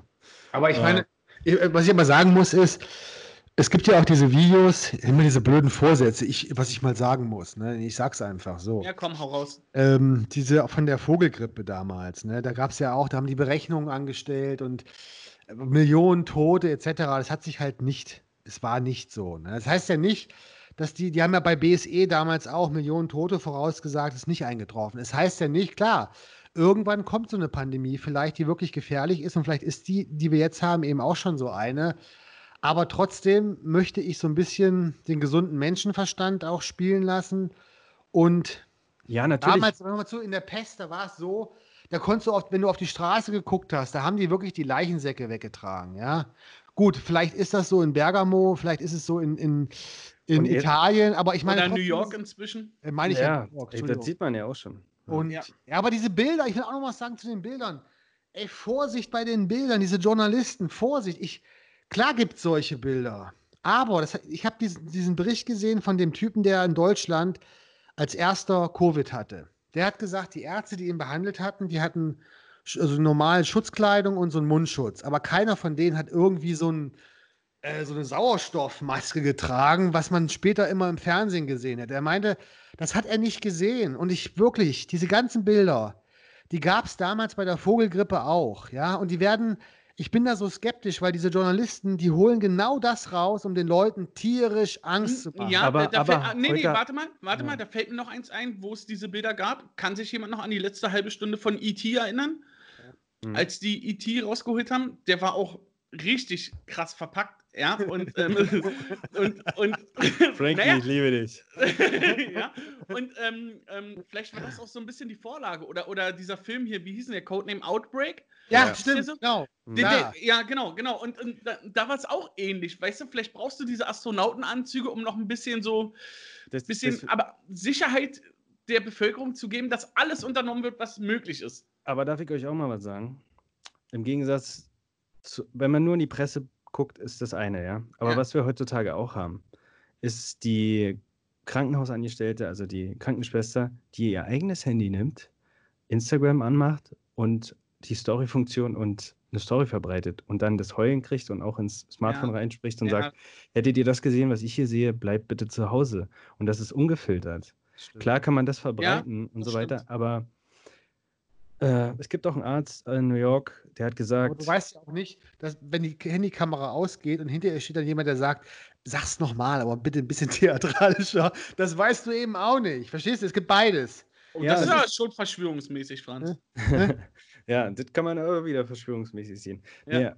ähm, Du, du glaubst ja nicht, glaubst ja, die Chinesen, die kommunistische Partei benutzt diese Handykameras nicht? Ähm, ja, ist doch, wenn sie da ist, kann man sie auch nehmen. jeder kann. Jeder Das, benutzt- was ich sagen will, das eine, klar, du kannst das benutzen und alle denken, wow, es ist frei. Aber genauso benutzt es die AfD, benutzt diese Handyfunktion auch und hält es auf die Flüchtlingsströme und sagt, guckt euch an, was die Massen kommen. Ich will sagen, es geht in beide Richtungen. Ja. Ja. Man kann Geht es immer in beide für, Richtungen. gegen sich benutzen. Genau. Ach so, deswegen kleiner Spoiler. Links und rechts gucken. Ja. Ja, kleiner Spoiler, ähm, E.T. hat überlebt, ne? Ja. Ja. Aber wirklich, aber wirklich Ich vielleicht. will nach Hause. Bill Gates. Nee. der, hat nicht gesagt, Sag mal, ich will nach Franz, Hause. dein Finger? Du, außerdem hat er nicht gesagt, ich will nach Hause. Der hat gesagt, E.T. nach Hause telefonieren. Ach so. Achso, ja. Nicht Ich will nach Hause. Nee, das habe auch ich gesagt. Ey, guckt euch mal meinen Finger an, ist der nicht geil? Doch, muss jetzt ja. nur so rot leuchten. Frankie, siehst du das auch? ja, natürlich singt das. Jungs, Oh ja. Ich- große, Oh ja, große, scheiße, Jungs. Ey, ich, ich habe so den Drang. Kann ich mir mal ganz kurz Kleber holen? Ich will das kleben. Ich, jetzt, wir sind eine Stunde sieben drin. Ja. Sonst werde ich nicht mehr Du ruhig. holst ja keinen Kleber, mein Freund. Du holst jetzt keinen Kleber. Der wird nicht Der holt sich Kleber. Dann kann er, ich weiß dann kann er doch jetzt ein Tutorial-Video machen, wie klebe ich ein Weinglas. nicht genau, warum der sich einen Kleber holen wollte. Achso, damit man ihn in der Unterhose sieht. Ja, ja. Aber glaubt ihr mir, da, aber glaubt ihr mir, dass, das- dass ich mich dann immer so schuldig fühle, wenn ich, wenn ich so auf meine eigene Meinung habe und dann so eine positive Meinung habe, dass ich mich dann so schuldig fühle? Also das ist, ich habe immer das Gefühl, als ob ich nichts. Du, du, du, ich, ich bin, ich bin kein ohne- Verschwörungstheoretiker. Ja, Ey, du, wir doch auch nicht. Und du musst das ohne Wertung sehen. äh, Wir warte reden mal hier kurz, einfach hier, gerade. warte mal ganz kurz. Wo holt denn er so schnell Kleber her? Das war doch geplant mit dem Glas. Du, das Quatsch, das- alles. Kleber steht immer zu. Weil du weißt natürlich nicht, wo dein Kleber zu Hause Natürlich steht. ne? nicht. Der ist in dem Fach, wo die Klebeband ist, wo alles drin Also. ist, aber nicht das, was ich gerade suche. Das ist da, wo alle Drogen sind. Warte, warte, warte mal ganz kurz. Oh, oh, ja, ja, jetzt kann ich euch auch ertragen. Jetzt, Äh, aber du jetzt was? seid ihr auch cool. er sieht das lustig, aber der war auf der falschen Schule. wir kennen die Schulen, wo das wirklich der Fall war. Ihr hattet im Osten überhaupt keinen Kleber. Zumindest nicht einer, der geklebt hat. Hatten immer diesen mit Pinsel. Hä, die haben ja wohl am besten geklebt. Wir haben das nie wieder auseinandergekriegt. Ja. so sah das aus. Aber hört mal zu, was ich, was ich aber Ja. nochmal sagen will. Mal, Ah. habt ihr, also diese, mit der zweiten Welle, das interessiert mich nochmal, ne? Ja. Weil ich bin ja der Meinung, so, natürlich haben die jetzt auch ein Problem, weil die haben, die haben ja gesagt, es wird schlimm und ne, irgendwann kommt das, jetzt ist nichts gekommen. So, jetzt Ist sagen ja sie halt, oder so sagen manche eben, die zweite Welle, ne? Aber was ist denn jetzt, wenn die zweite Welle auch nicht kommt? Was ist denn dann? Hm, dann ja, ist doch gut. Ja, das ist doch schön. Ist doch super. Yay. Lass uns wieder feiern, ja. Ähm, aber man muss davon ausgehen, dass sie kommt. Und das ist das auch, was Frank meinte mit der gesunden Angst, die man hat, weil das ist ein Instinkt, der uns geschützt hat bisher im Leben. Ja, Angst ist auch. Nee, hör Ähm, mal zu, ich sehe das ein bisschen anders mit der Angst. Hör mal zu. ganz kurz, ich will nur ganz kurz sagen, Kolumbus wäre die- nicht nach die- Amerika die gefahren, wenn er zweite Angst gehabt Welle- hätte. Der hat sich verfahren, der Idiot. du, Ja, aber es klingt mir so ein bisschen so, ich meine, es klingt so ein bisschen wie, das darf ich echt mal sagen hier, dieser Science-Fiction-Film mit diesen Außerirdischen von, mit, mit, mit Will Smith. deswegen Ähm, sage ich ja, wir sind Ah, hier im ah, Film. Independence Day. Independence Day, die zweite Welle.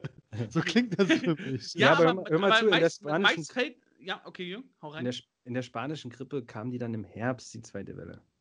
Ja, aber weißt du, was ich glaube ist, wirkliche Katastrophen kündigen sich anders an. Also wenn du jetzt schon weißt, dass die damals haben die Menschen gesagt, oh, im Sommer, wir haben es überwunden, es kommt nicht wieder. Und dann kam die zweite Welle. Aber jetzt, wenn wir jetzt schon über die zweite Welle reden, dann, ich denke, so eine richtige Katastrophe, das ist so wie bei den World, bei den Twin Towers, die kommen, wenn du nicht dran denkst, sondern denkst du so, oh, ich gehe heute mal, heute fahre ich mal in den 90. Stock und genieße mal die Aussicht. Und plötzlich äh, siehst du, wie so ein Jumbojet auf dich zufliegt. Das sind Katastrophen, wo Ja, ich aber glaube, zurzeit ist es so, dass wir den Jumbojet schon am Horizont sehen. Der entweder einschlägt oder vorbeifliegt. und ich glaube, wir müssten davon ausgehen, dass er einschlägt. So. Und allein dieses davon. Was hast du denn davon, wenn es nicht passiert, aber wir sind davon ausgegangen? Man hat sich Angst gemacht, aber das ist eine gesunde Angst. Das heißt ja nicht, dass ich mein Leben Nein, nur noch in Angst sagen, leben soll, sondern ich respektiere das. Ich, das ist eine Art von Respekt, Ja, weniger das- Angst. Ey, das Wort Respekt gefällt mir schon viel, viel besser. Zu sagen, ich habe Respekt vor dem, was da, da Genau. ist. Jürgen, da, das, ist das, das ist das neue Wort. Und das werde ich auch bei Christina mit, mal mit einbringen. Ja, und, Christina, und ich soll ich rede dir, mal- von Respekt, nicht von Angst. ja, und soll ich dir mal was Hörst sagen? du mich, Christina? Ich Und rede von Respekt. Und wisst ihr, was ich mir wünsche? Damit wir alle nochmal eine ganz andere Perspektive aufs Leben kriegen? Schieß los. Dass das Heilmittel als Zäpfchen kommt. Weil dann gehst du auf- weil dann haben die geh- Schweden jetzt gesagt. Weil dann Die gehst du auf die gesagt, Straße, weil dann gehst du auf die Straße und denkst dir so, jeder hat seinen Arsch gekriegt. Was denkst du, wie uns das nordet und nochmal. Aber das ist das eigene, das haben die Schweden, das habe ich jetzt auch gelesen in dem Artikel, dass die Schweden sagen, wir wissen, dass wir im Herbst ein Medikament haben. Da habe ich, oh, hä, woher wissen die das denn? Aber das steht da geschrieben, wir wissen, dass wir im Herbst ein Medikament haben. Finde ich, finde ich echt krass. Das wäre schön. Also ich fände es halt toll, wenn man sagt, okay, im Herbst haben wir Medikament und dann kann man so ein bisschen sagen, gut, aber was ich halt meine, ist, es gibt immer diese Leute und die nerven mich, ja, ähm, die persönlich irgendein Problem haben, aber das nicht zulassen. Und dann kommt irgendwie so ein größerer Zusammenhang. Und dann fangen sie an zu trauern und zu sagen, wie schrecklich alles ist.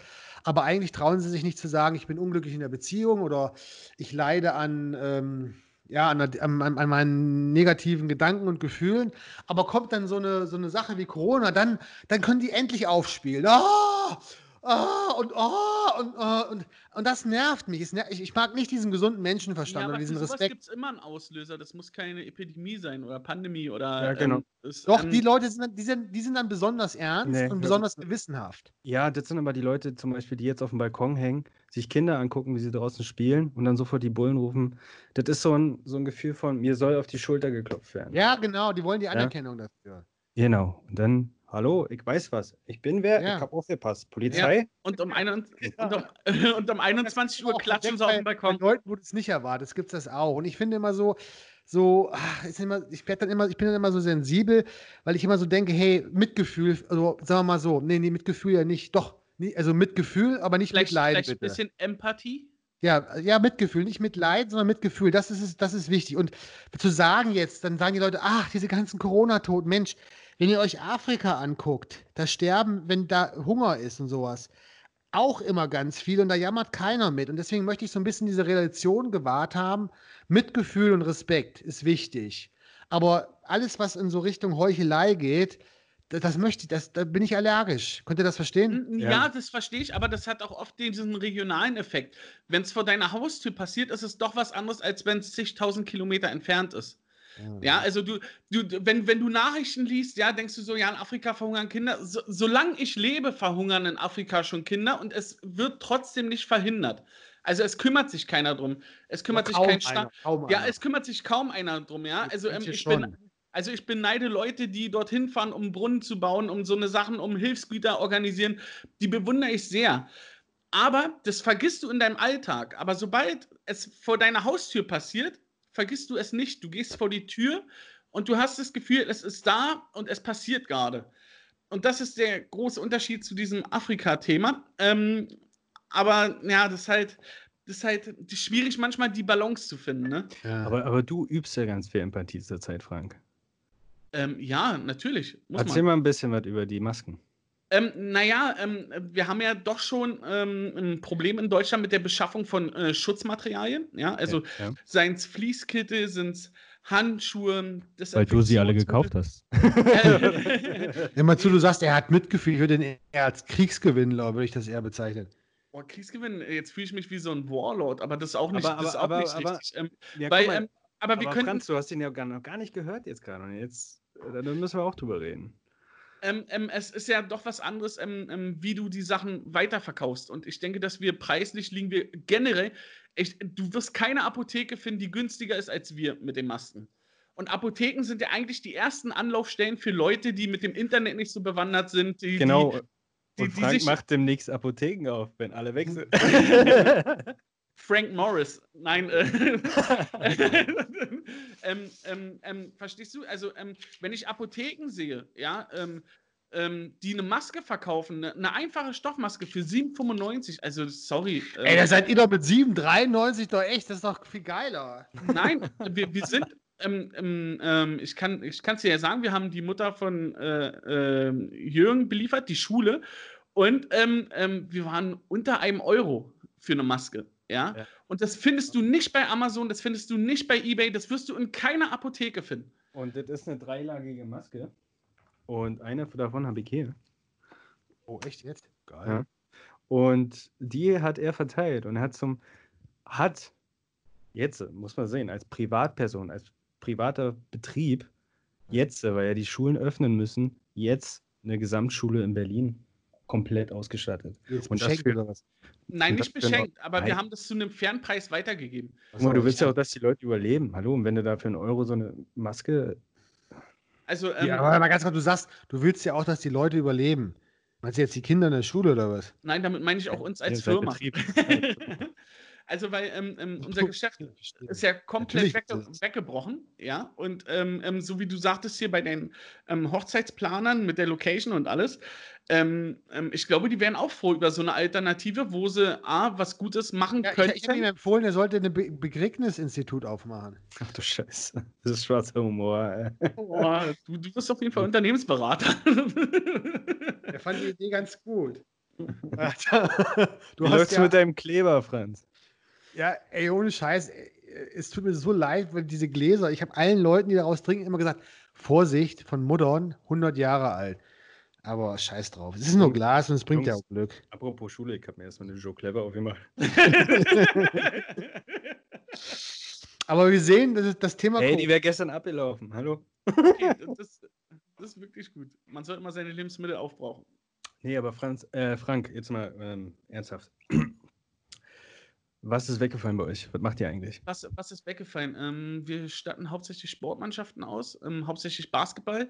Ähm, Nenn mal ein paar wir, Mal.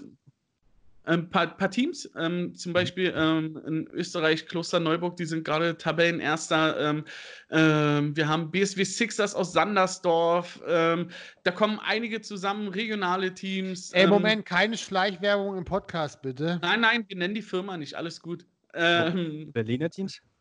Ähm, auch Berliner Teams natürlich, ähm, ähm, hauptsächlich aber Amateursportvereine.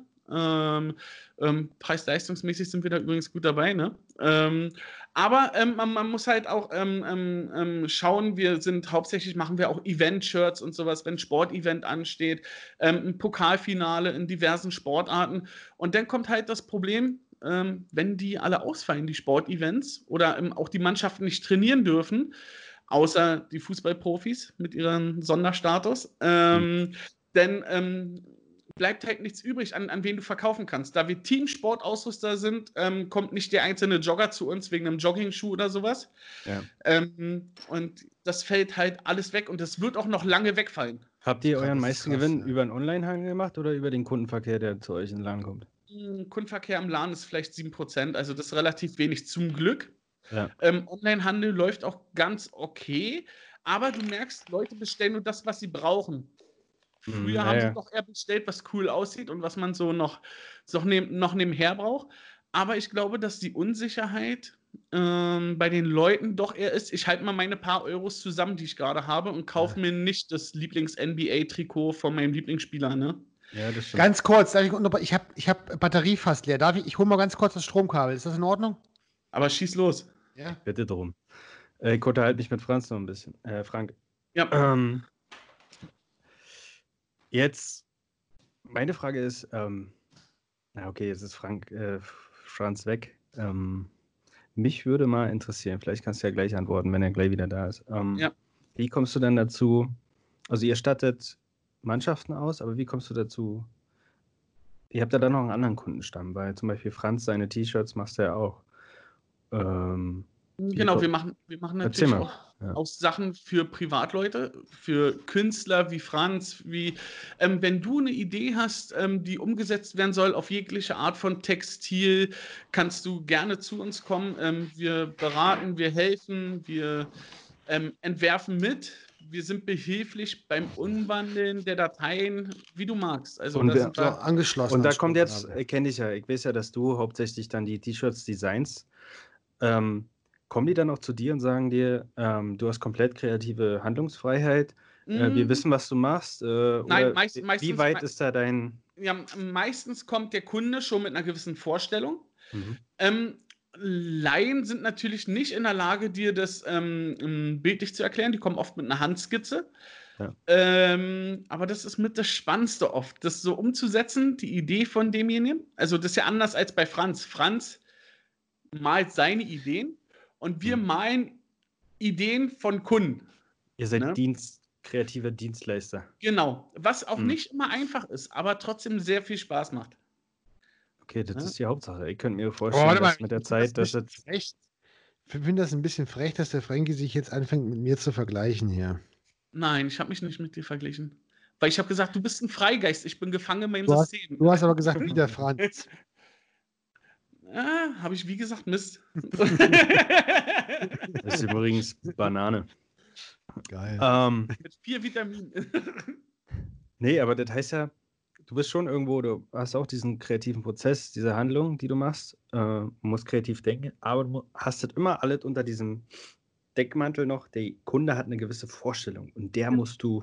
Äh, genau, Das gerecht. ist, ein- das ist wirklich spannend. Das ist eigentlich spannend, weil Frankie, ne, ich kenne das ja auch, wenn Leute von mir jetzt so eine Auftragsarbeit wollen und die haben auch eine gewisse Vorstellung. Und ganz ehrlich, Macht dir das Spaß? nee, ich mache das gar nicht mehr. Ich, ich sage mittlerweile nur noch, hört mal zu, wenn ich deinen Hund malen soll oder was ich, deine Tochter, ich mache das so, wie ich Bock drauf habe. Mhm. Wenn es dir nachher gefällt, kannst du das Bild nehmen, ansonsten lässt es. Aber von wegen, dass ich dem Kunden irgendwie noch gerecht werden will, das kannst du echt vergessen, weil das habe ich ein paar Mal gemacht und das ist so belastend und so eine Scheiße, da habe ich keinen Bock mehr drauf. Wirklich Also, nicht. also das ist ja bei uns ein bisschen breiter gefächert. Also bei uns kommt die Sauftruppe, die, die nach Mallorca fliegt, ja, und unbedingt geile Saufshirts will mit irgendeinem Motto drauf.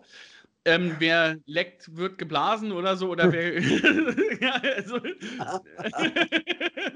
von, wer geleckt wird, wird geblasen. ja, und das sind dann halt äh, so 50-jährige Frauen, ne? Scheiße. Aber Ja. die soll es auch geben. Aber das Ja, sind die Also so schlimmsten- richtige das sind die Pumas, ja. schlimmsten. ja, genau. so Darüber würde ich gerne mal reden noch. Weil Über ich finde, Pumas? Ja? Ja. Nein.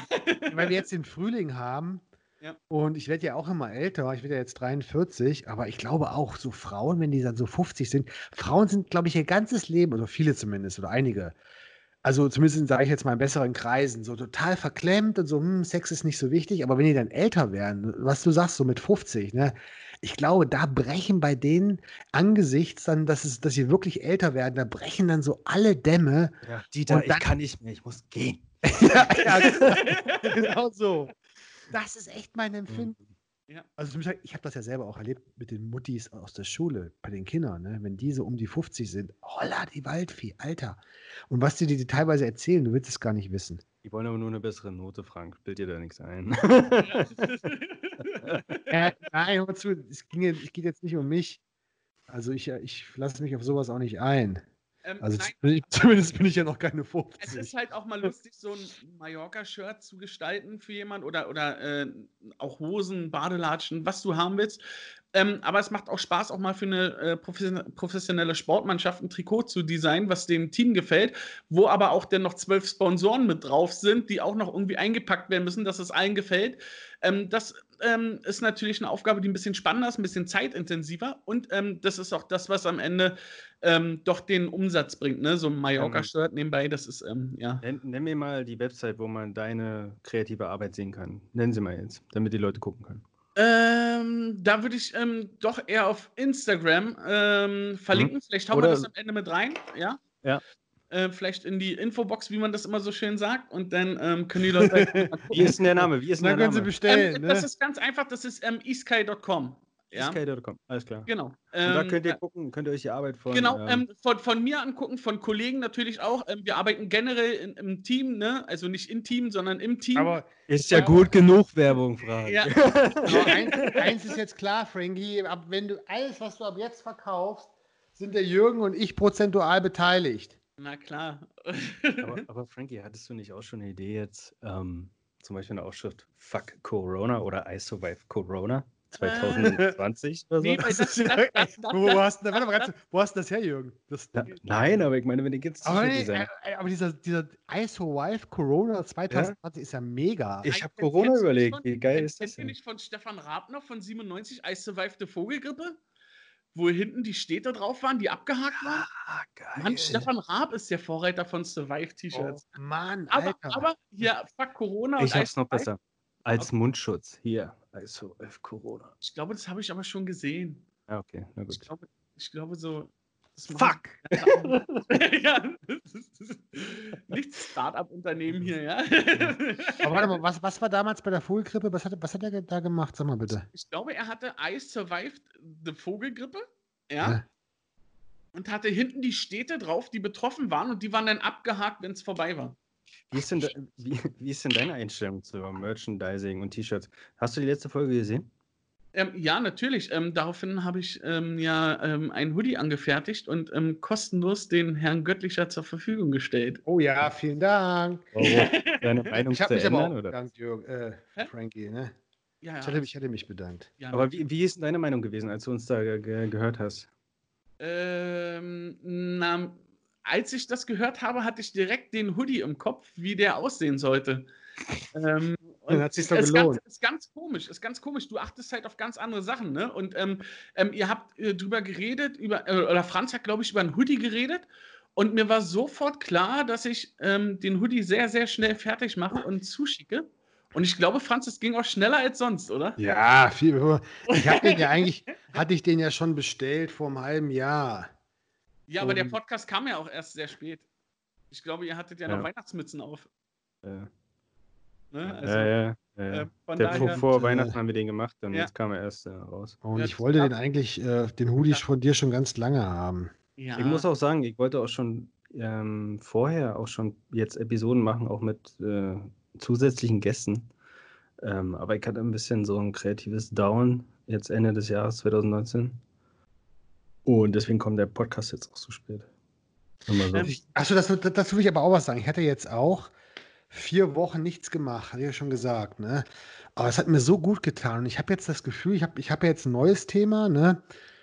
Äh, habt ihr ja schon gesehen irgendwie. Und, du hast immer so Angst, ist, dass du denkst, wenn du nichts tust, es kommt nichts Neues. Aber das Komische ist, es kommt halt von ganz alleine und plötzlich ist es da und du weißt gar nicht, woher es kommt. Und plötzlich ist auch was Neues da, neues Thema, auch ein neues, schönes Gefühl dazu. Und ich habe echt jetzt geiles, ich habe da richtig Bock drauf. Und ich finde so, diese Corona-Krise und nichts tun, ohne Scheiß, dieses Nichtstun, es ist so scheiße wichtig. Und äh, ich kann das allen nur raten, macht das. Macht nichts. Und danach sind neue Ideen da. Ich das glaube auch, gut.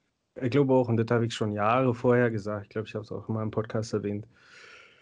Wir sollten die Chance jetzt als Zeit nutzen, weil dies, wir haben das Internet und jetzt passiert das, was ich gesagt habe. Ähm, dieses Internet wird einmal komplett alles wegfegen, was wir vorher gekannt haben. Aber Mhm, es fegt stimmt. auch stupide Berufe weg. Berufe, hat- wo Leute drei ja. Stunden lang hin und her zum Arbeitsplatz gefahren sind, Ja. obwohl sie alles von zu Hause aus machen können. Viel relaxter. Ja, also ich beneide alle, die Homeoffice machen können, ähm, weil ich finde, das ist eher ein Privileg als, als ähm, eine böse Maßnahme. Ähm, ähm, natürlich muss man oft Ab- auch das Haus verlassen, um kreativ zu arbeiten, um seinen Job gut zu machen. Ja, ähm, aber darf ich dir auch mal was sagen? Hm? Homeoffice ist auch ein bisschen Trugschluss. Du arbeitest mehr. Und du musst dir wirklich sagen, ist ein kleiner Tipp jetzt, weil ich arbeite von zu Hause aus ganz viel, ganz oft. Du arbeitest mehr, weil du auch in der Küche oft an Arbeit denkst, weil du auch im Schlafzimmer an Arbeit denkst, weil du das Handy auch bei dir immer hast und somit auch die Taste zum E-Mails abrufen. Ja, Und für viele, die jetzt erst Homeoffice ähm, erleben, kann ich nur sagen, wenn ihr Familie habt oder auch Freundin oder Partner, ihr müsst wirklich sagen, ich bin jetzt für sechs Stunden weg, auch wenn ich physisch hier im Raum bin. ja. Tut so, als wäre ich nicht da. Da Weil muss, ich mal deinen passiert Bru- nämlich- da muss ich mal deinen Bruder erwähnen, Jürgen, mit dem hatte ich nämlich kurz geschnackt deswegen. Und genau der hat ja das Problem mit Homeoffice. Ne? Ähm, ähm, und für ihn, er hat es mir am Telefon halt gesagt, für ihn ist es schwer, da dann abzuschalten, wenn die Tochter hinten rumtanzt, ne? Ja. äh, wenn, wenn die Frau gerade nach Hause kommt und so. Es Und- ist Und wenn du, schwer. ein kreat wenn du kreative Arbeit hast, dann kann es passieren, dass du bis zu 20 Minuten brauchst, ehe du wieder an dem Punkt bist, vor der Unterbrechung. Und das kannst du gar nicht verhindern. Das sind dann aber verlustreiche, komplette 20 Minuten. Ja. Um dich erstmal wieder reinzudenken, um wieder zu gucken, was hattest du davor im Kopf, ja? Weil du baust hier komplexe Strukturen auf, gerade wenn man, wenn du Videos schneidest, du hast ein Bild von dem, wie du es zusammen kreieren Mhm. willst, komponieren willst. Ja. Und dann bums, bist du raus, raus aus dem Tunnel und dann dauert es bis zu 20 Minuten, bis du überhaupt wieder an dem Punkt bist. Und wenn du dann noch von, Von Und Ablenkung... wenn dann die eigene Frau nackt hinter einem rumtanzt, das ist, kommst du gar nicht mehr zurück. Ja, aber das passiert nicht. das passiert nicht täglich. oh, Corona, Mann. Ja, aber ohne Scheiß, hör mal zu, ich, was, mir, was mir echt aufgefallen ist, also wenn ich jetzt weniger mache, ne, also so weniger malen gehe, zum Beispiel heute hätte ich eigentlich malen gehen müssen. Ich hatte aber irgendwie vorgestern so ein geiles Bild gemalt, gestern habe ich eine Leinwand grundiert und heute hatte ich auch keinen Bock und dachte, bleibe ich zu Hause. Und ich habe gemerkt, umso weniger ich mache, umso besser werden die Bilder. Also, warum soll ich dann noch so viel malen? Das ist doch totaler Quatsch. Also dieses, Ähm, man denkt immer so viel Arbeitszeit, viel Output. Das stimmt überhaupt nicht, zumindest nicht in den kreativen Berufen. Das ist Quatsch. kreativ, ja, da gebe ich dir recht. Also da, Und da es gibt so einen Typen, der hat so einen Song gemacht, der heißt, äh, wurde auch verfilmt, den gibt es auf Amazon. I can only imagine. Das ist, da- das ist ein Welterfolg geworden. I can only imagine. Dann spricht, singt er über seinen Vater und so und über, G, über Jesus oder sowas, keine Ahnung. Auf jeden Fall, der hat gesagt, in zehn Minuten hat er den Song fertig, mit allem drum und dran. In zehn Ja. Minuten. Ja. Und dann denke ich immer so, mit zehn Minuten, in zehn Minuten ist er praktisch berühmt geworden, mehr oder weniger, ja. Ja. Alter, hört doch auf mit diesem ganzen so, das ist so. Und ich, ich bin echt ein Verfechter, gerade für die Kreativität. Du kannst die Kreativität doch eh nicht einfangen. Du kannst nur die Kreativität, wenn sie denn kommt, kannst du dich draufsetzen. Aber du kannst dir nichts befehlen. Du kannst dir, du hast überhaupt keinen Einfluss. Und umso mehr du es willst, umso weniger gelingt's. Mm, Das ist das, das, das ist oft das Problem bei uns. Du musst, ne? Du musst Ja, aber hör mal zu. Nein, ja, nein, wenn du sagt, T-Shirt machst, dann rede ich jetzt Nein. nicht von Kreativität. Nein, aber wenn, wenn der Kunde sagt, bis Freitag muss der Entwurf fertig sein und du sitzt da, du musst den einfach Freitag fertig haben. Auch wenn du erstmal was ablieferst, mit dem du selber nicht ganz zufrieden bist, aber der Kunde braucht was auf dem Tisch. Das ist ganz oft der Fall leider. Und das lässt sich dann auch nicht verhindern, dass du das nicht umsetzen kannst, wie du es dir vorstellst. Ne? Und ähm, es führt oft dann zu Problemen. Ne? Aber Also- wenn du Auftragsarbeit machst, musst du abliefern. ja, weil der Kunde, genau. Äh, Kunde ist ich, König, Frankie, ne? ich muss Leider. sagen, ich muss sagen, ich habe da meine, ich glaube, es gibt da zwei Arten von Typen. Ähm, ich sehe es genauso wie du, Franz. Prokrastination ist nichts Schlimmes. Ähm, Bei aber, Franz oder Frank jetzt? äh, oh Gott, Franz. Ähm, aber ich bin eher so in dem Team, ich muss zumindest auf dem Spielfeld erscheinen, um dieses Gefühl, um diese Atmosphäre aufzusaugen und jederzeit bereit sein kann, etwas zu tun. Das heißt, ich statte zum Beispiel meinen Raum, wo ich schneide, so aus, dass ich halt keine Kamera, also dass hier alle immer griffbereit sind, und dass ich was losschießen kann oder beziehungsweise meine Projekte offen sind, dass ich immer schnell dran arbeiten kann, so wie du vielleicht mehrere Bilder an der Wand hast, du heute mal damals und beim nächsten Mal ich, damals. Ich, ich statte Und meinen Arbeitsraum aus wie so eine, wie so eine Brummi-LKW-Kabine. ja. also, Erzähl weiter. Erzähl steht weiter. bei dir Franz vorne drin denn? Nein, Ja. Nein, die haben noch innen drin alle so von diesen äh, Pirelli-Kalendern, diese nackten Frauen, haben die doch so die ganze Kabine so tapeziert. Ja, naja, sagen, Pirelli stimmt. kaufen die meisten nicht. Meist ist es dann eher so die Coupé oder St. Pauli-Nachrichten. Okay, ja, du kennst dich besser aus. Das, dein Vater war LKW-Fahrer. Der war sowas von LKW-Fahrer. Ähm, aber es gibt auf YouTube so ein Video von ähm, George R. R. Martin oder wie er heißt und ähm, Stephen King. Und die unterhalten sich darüber, was über Arbeitsethik. Und das sind ja zwei kreative Schriftsteller. Und der eine zum Beispiel, der arbeitet nur, wenn ihm die Muse küsst und sagt, oh, jetzt hab ich Bock. Und ähm, ich glaube, Stephen King war einer, Der hat sich- ne? der hat sich eine Disziplin äh, an angelernt und zwar hat gesagt, ich erscheine jeden Tag und fange einfach an, in die Tasten zu tippen. Und dann muss ich auch bei mir sagen, ist, ähm, die Hürde ist für mich, also ich fühle mich selber, wenn ich jetzt über meine kreative Arbeit rede, fühle mich so, ich fühle mich wie ein schwerer, großer, massiver Stein. Den anzuschubsen, braucht es sehr, sehr, sehr, sehr, sehr viel Energie. Oder ein Obelix. Oder ein Obelix. Aber wenn der erstmal läuft, ja, dann wird er immer schneller, dann wird er immer massiver. Und so ist es bei mir, wenn ich jetzt fernab bin, zu weit entfernt von meinem Spielfeld bin, dann ist dieses Anschubsen enorm schwierig.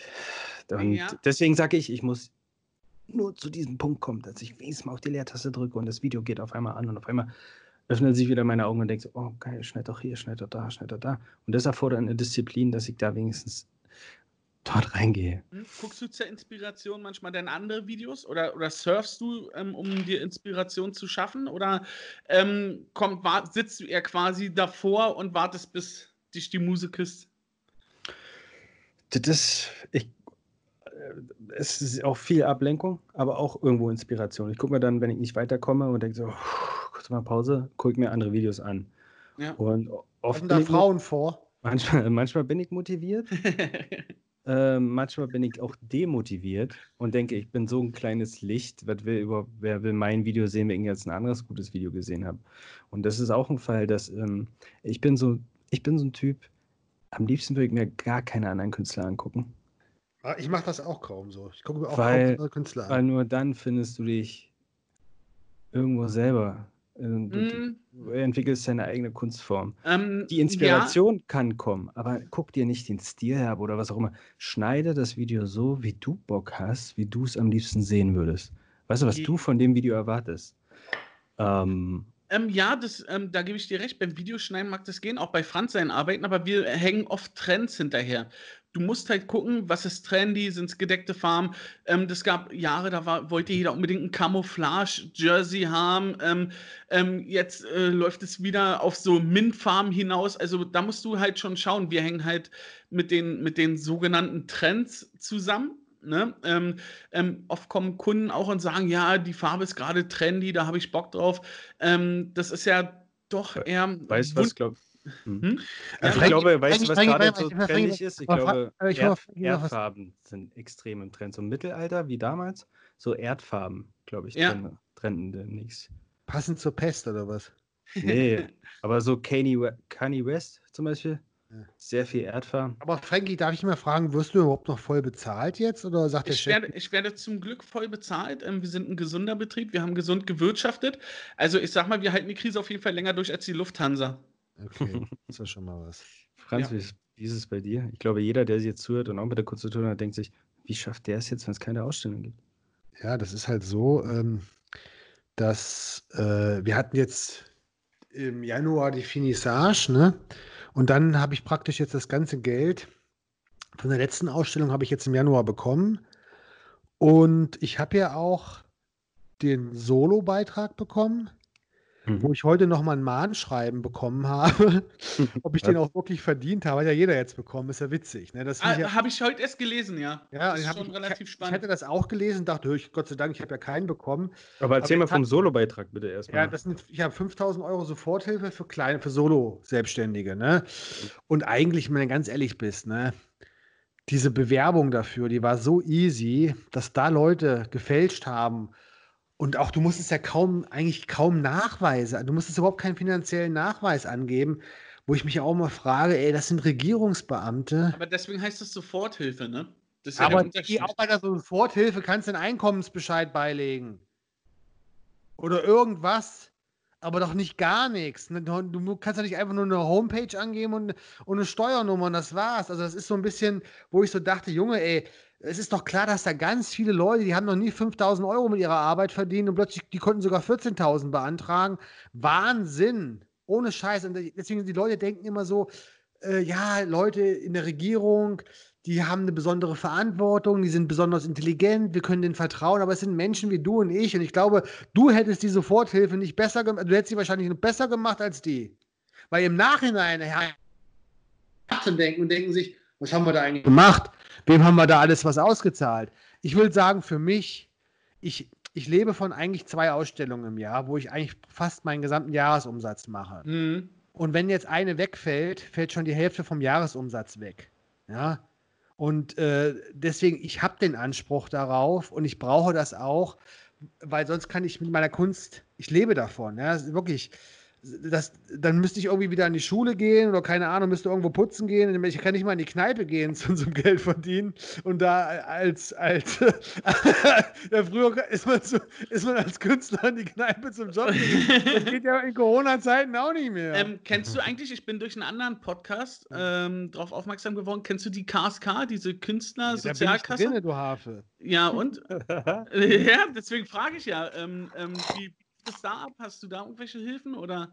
Nee, da habe ich nur, ich nur gleich angegeben, dass halt, ähm, dass ich erstmal meinen Jahresumsatz sich erstmal halbiert hat. Und jetzt natürlich spannend die Frage, jetzt habe ich diese 5000 Euro Soforthilfe bekommen mhm. und jetzt muss ich die KSK eigentlich nochmal fragen. Hast du dir dafür neue Alufelgen für deinen Porsche gekauft, oder? Nein, aber ich muss jetzt fragen, die KSK. Der fährt doch kein Porsche. Oh, stimmt, das war ein alter Saab 900. Ey, jetzt warte doch mal ganz kurz noch wichtig. ob das als Einkommen mit oben drauf kommt, die 5000 Euro. Wobei ich kann jetzt noch gar nicht sagen. Weil wenn ich jetzt das ganze Jahr über keine weitere Ausstellung mehr habe, dann komme ich mit dem Geld vielleicht gerade so hin. Mhm. Und äh, auch mit diesen 5, dann wirklich, so, dann brauche ich diese 5000 Euro dringender als überhaupt. Wenn wir jetzt, was weiß ich, im September nochmal eine Ausstellung machen können, ja, und da kommt noch was rein, das weiß ja als Künstler nie, dann äh, ich, muss ich halt diesen, diesen ähm, Krankenbeitrag, den ich da, oder diesen, diesen Versicherungsbeitrag, den ich bei der KSK zahle, wieder aufstocken. Aber im Moment habe ich erstmal geschrieben, weil ich ja keine Einnahmen mehr habe, äh, dass ich nicht, nicht den gleichen Beitrag zahle wie im Jahr zuvor. Das ist ja klar. Ne? Aber äh, ja, jetzt gucken wir einfach, wie es weitergeht. Also ich im Moment denke ich, dass ich ähm, das Geld gut gebrauchen kann richtig gut und davon mhm. auch leben muss und eben meine Einnahmen, also sprich, was wir als Ausgaben hatten, Ateliers, ähm, Farbe, Leinwände, aber auch hier diese Videos mit dem Jürgen und sowas, das, das musste ich ja alles vorher bezahlen. Das habe ich von den Einnahmen bezahlt und die sind plötzlich nicht mehr da. Also mich betrifft es im Prinzip sehr stark, aber nicht so, dass ich Insolvenz anmelden müsste, weil ich habe das Geld ja noch zur Verfügung, was ich vom letzten Jahr aus der Ausstellung da eingenommen hm. habe. Was ich finde, ist, ähm, ich finde Sofortzahlung gut und ich finde auch ein Staat mit so vielen Steuerzahlern muss es auch, muss auch handlungsfähig genug sein, um eine sofortige ähm, eine Finanzspritze ähm, liefern zu können. Frankie, ja, ähm, aber ich sehe es so, ich finde auch äh, jetzt eine Kassiererin, die alleinerziehend ist, äh, ein Kind zu Hause hat, also die quasi in der Kaufhalle arbeitet, nach Hause kommt und dann sogar noch schulische Leistungen erbringen muss, weil die Schule geschlossen ist, ähm, weil auch von, von der Schule kommen Aufgaben und Co., aber trotzdem musste ich mit dem Kind hinsetzen. Die lebt von einem sehr geringen Lohn und die weiß auch nicht, ob in ein paar Monaten sie überhaupt noch das angestellt stimmt. ist. Und das ich stimmt. finde, die verdient auch 5000 Euro. Ja, aber hör mal zu, was ich ähm. aber, ja, aber ich finde, Leute, die 5000 Euro bekommen, die sollen auch mal 5000 Euro verdient haben. Und wenn du keine Nachweise hast, dass du das Geld überhaupt jemals verdient hast, finde ich, steht es dir auch nicht zu. Das Aber sind so Sachen. Ne, ich sehe es so, das ist ja eine Soforthilfe, ist ja nur aufgrund von so Geschichten wie Pandemien und Naturereignissen oder was auch immer oder Finanzkrisen. Ja, aber es muss ja, es kann ja nicht sein, dass Leute plötzlich sagen, die ja, haben dann plötzlich dick Geld auf dem Konto und denken, ne, boah, geil. Aber hör mal zu, es geht doch nicht darum, dass die plötzlich dick Geld auf dem Konto haben, sondern es geht darum, dass sie drei Monate, vier Monate überleben können. Ich sage aber bei manchen Und teil Leuten, doch mal das Geld Die jetzt das Geld bekommen haben, die haben vorher, keine Ahnung, ähm, irgendeinen Job gehabt und die haben, also das, ich habe heute einen Bericht darüber gelesen, genau darüber nämlich, ja. Es haben so Leute, die, so viele Leute diese Soforthilfe plus aber auch teilweise diese 9000 Euro, also 14.000 Euro bekommen, die hatten noch nie so viel Geld auf dem Konto. Und da geht es nicht darum, dass die irgendwas überbrücken, sondern die haben sich einfach bereichert. Und das ja, gut, aber die 9000 Euro müssen sie ja zurückbezahlen. Die sind ja nur, ist ja ein zinsloses Darlehen, oder? Das weiß ich jetzt nicht so genau, weil ich glaube, Soforthilfe, diese 5000 Euro musst du nicht zurückzahlen. Die, nee, die musst du nicht zurückzahlen, aber die 9000 Euro musst du zurückzahlen. Das ist quasi ein zinsloses Darlehen, soweit ja. ich richtig informiert bin. Ja, ich bin nicht ganz sicher, weil nämlich, wenn du mehr Angestellte hast, also ich glaube, bist du, wenn du mehr als fünf Angestellte hattest oder irgendwie sowas. Dann stehen die 14.000, glaube ich, zu. Ne? Genau, aber, aber, auch, aber, auch, Soforthilfe, die du nicht zahlen musstest. Ne? Also, das sind, aber das sind die 5.000, aber die waren ja relativ schnell alle und die wurden ja dann auch noch nicht weitergezahlt. Aber darf ich trotzdem mal sagen, auch wenn die 9.000 Euro irgendwie zurückzahlen müssen. Ich denke mir so, ey, manche Betriebe wird es überhaupt nicht mehr geben. Ganze Wirtschaftszweige werden zu straucheln haben. Wo sollen denn die Leute nach der Corona-Krise trotzdem diese 9000 Euro herholen? Ähm, ja, da gebe ich dir recht. Ähm, dabei, Hallo, was dabei, machst du, wenn dein Betrieb im Arsch ist nach der Geschichte hier? Ja, vielleicht deinen Arsch hinhalten? Fürs Zäpfchen. Fürs Zäpfchen. aber hör mal zu. Du, hast- Jürgen, du hast, du hast total recht. Das ist auch heftig, aber ich finde jetzt 9000 Euro Schulden ist was anderes, als wenn du in Amerika nach dem Studium 100.000 Dollar Schulden hast. Also, also ähm, das sind so Sachen so, ich finde 9000, Habt ihr die Zahlen gesehen hier, die Arbeitslosenzahlen? Dieses, diese Diagramm, dieses Ah, Chart in Amerika? Ja, sorry, ich weiß nicht, ob Amerika da das richtige Vorbild ist. Ich meine, wir kaufen Klopapier, die kaufen Waffen. Ähm, gut, wenn du Ja. eine Waffe hast, kriegst du auch Klopapier organisiert. Oh, aber- aber mit den Ja. 9000 dieses zinslose Darlehen, die müssen das ja nicht sofort zurückzahlen. Nein, ich glaube. ich, muss, ich muss mal dem Staat, achso, da hatte ich übrigens eine Idee, Jürgen, ne?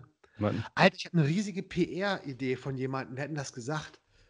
Ich habe eine Ey, Idee das müssen- jemandem, das ist auch gut. Nee, ja, der hatte mir das, der hatte mir das gesagt. Ich habe gesagt, das ist ja mega. Und zwar müssen wir dem Regierungspräsidenten hier in Berlin oder diesem Finanz, ach, der Marek hatte die Idee. Wir müssen dem Finanzoberguru hier in Berlin müssen wir ein Bild vorbeibringen. Du filmst das alles und ich bedanke mich ganz herzlich als Künstler für diese 5000 Euro Soforthilfe. Die haben mir meinen Job, die haben mir meinen und Arsch schüttelt ihm die Hand. schüttle ihm die Hand. Hör mal zu, wir machen das nach Corona. Und überreiche dem als Dankeschön ein Bild. Du filmst das alles. Ist das nicht eine geile Idee? Das ist eine geile Idee, wenn du an den Typen rankommst. Ja, die werden wohl sagen, schicken Sie es zu und er wird es vielleicht. Müssen Die, die Sekretärin wird es sehen. Das müssen wir, nee, das müssen, da müssen, müssen wir anrufen. Aber kurze Frage: Meint ihr denn, irgendwas wird sich ändern? Meint ihr, die Welt wird wieder wie vorher? Auf einmal fliegen wieder Safe, safe, gib, gib uns drei Monate nach Corona und alles ist wie vorher. alles? Nein, Ja, nicht. ganz normal, ganz normal. Nein. Ich denke nicht, dass sich was ändern wird. Vielleicht, vielleicht ähm, müssen wir uns höchstens daran gewöhnen, dass die Maske, die Mundschutzmaske, ähm, ein bisschen so alltäglicher wird, so wie in Asien. Und ähm, ich denke aber, dass ähm, Leute schnell in alte Strukturen zurückfallen. Ganz kurzer Fun-Fact: Ich meine, wir haben ja noch eine viel größere Krise vor uns, und zwar die Klimakrise. Und ich finde, Nee, der Lockdown hat, hat ganz schön viel gebracht, ne? Habt ihr das gesehen? LA hat auf einmal äh, kein Smog mehr. Ja. Ähm, Ähm, durch durch bei- Venedig bei- schwimmen Quallen. Bei uns brüten wieder die äh, Meeresvögel an den Stränden. Äh, die Affen in Thailand, wo die Touristen ausfallen, rennen durch die Straßen. Habt ihr die, Band habt ihr die Videos gesehen, wo die Affen Ja. durch die Straßen rennen? Krass. Ja, geil. Ähm, Öffnet die Tierparks und die Zoos. Lasst die Tiere raus. ich warte ja nur darauf, bis auf den Straßen das Gras wieder so hoch Ey, ist. da ja. gibt es so, ein Lied- da gibt's so ein Lied hier von so einem Rapper. Lass, lass die Affen los. Nein, lass das? die Affen aus dem Zoo und das Haftbefehl. Ja, meine ich doch. Lass die Affen aus dem Zoo. Nee, aber jetzt mal ehrlich, so auch ähm, Bildungssystem und so weiter und so fort und auch Berufe, mehr Homeoffice, Ich hoffe, weniger Welt- Leute. Ich, ich hoffe, Weil dass die Welt ein in dem bisschen- Büro, in den Büros, weißt du, wie viele eine halbe Stunde auf die Uhr geguckt haben und nur gesessen haben, damit der Zeiger so macht? Schön, schönes Beamten-Mikado. Nee, nee, echt jetzt. Ich- Ah. Viele haben bezahlt für nichts. Ja. Nur, dass die Leute physisch aktiv Ich äh, hoffe, dass, dort dass, dass, dass die Strukturen sich ein bisschen vereinfachen, dass die Welt ein bisschen digitaler wird, dass unnötige Wege vielleicht vermieden werden, ähm, auch die mit Auto natürlich.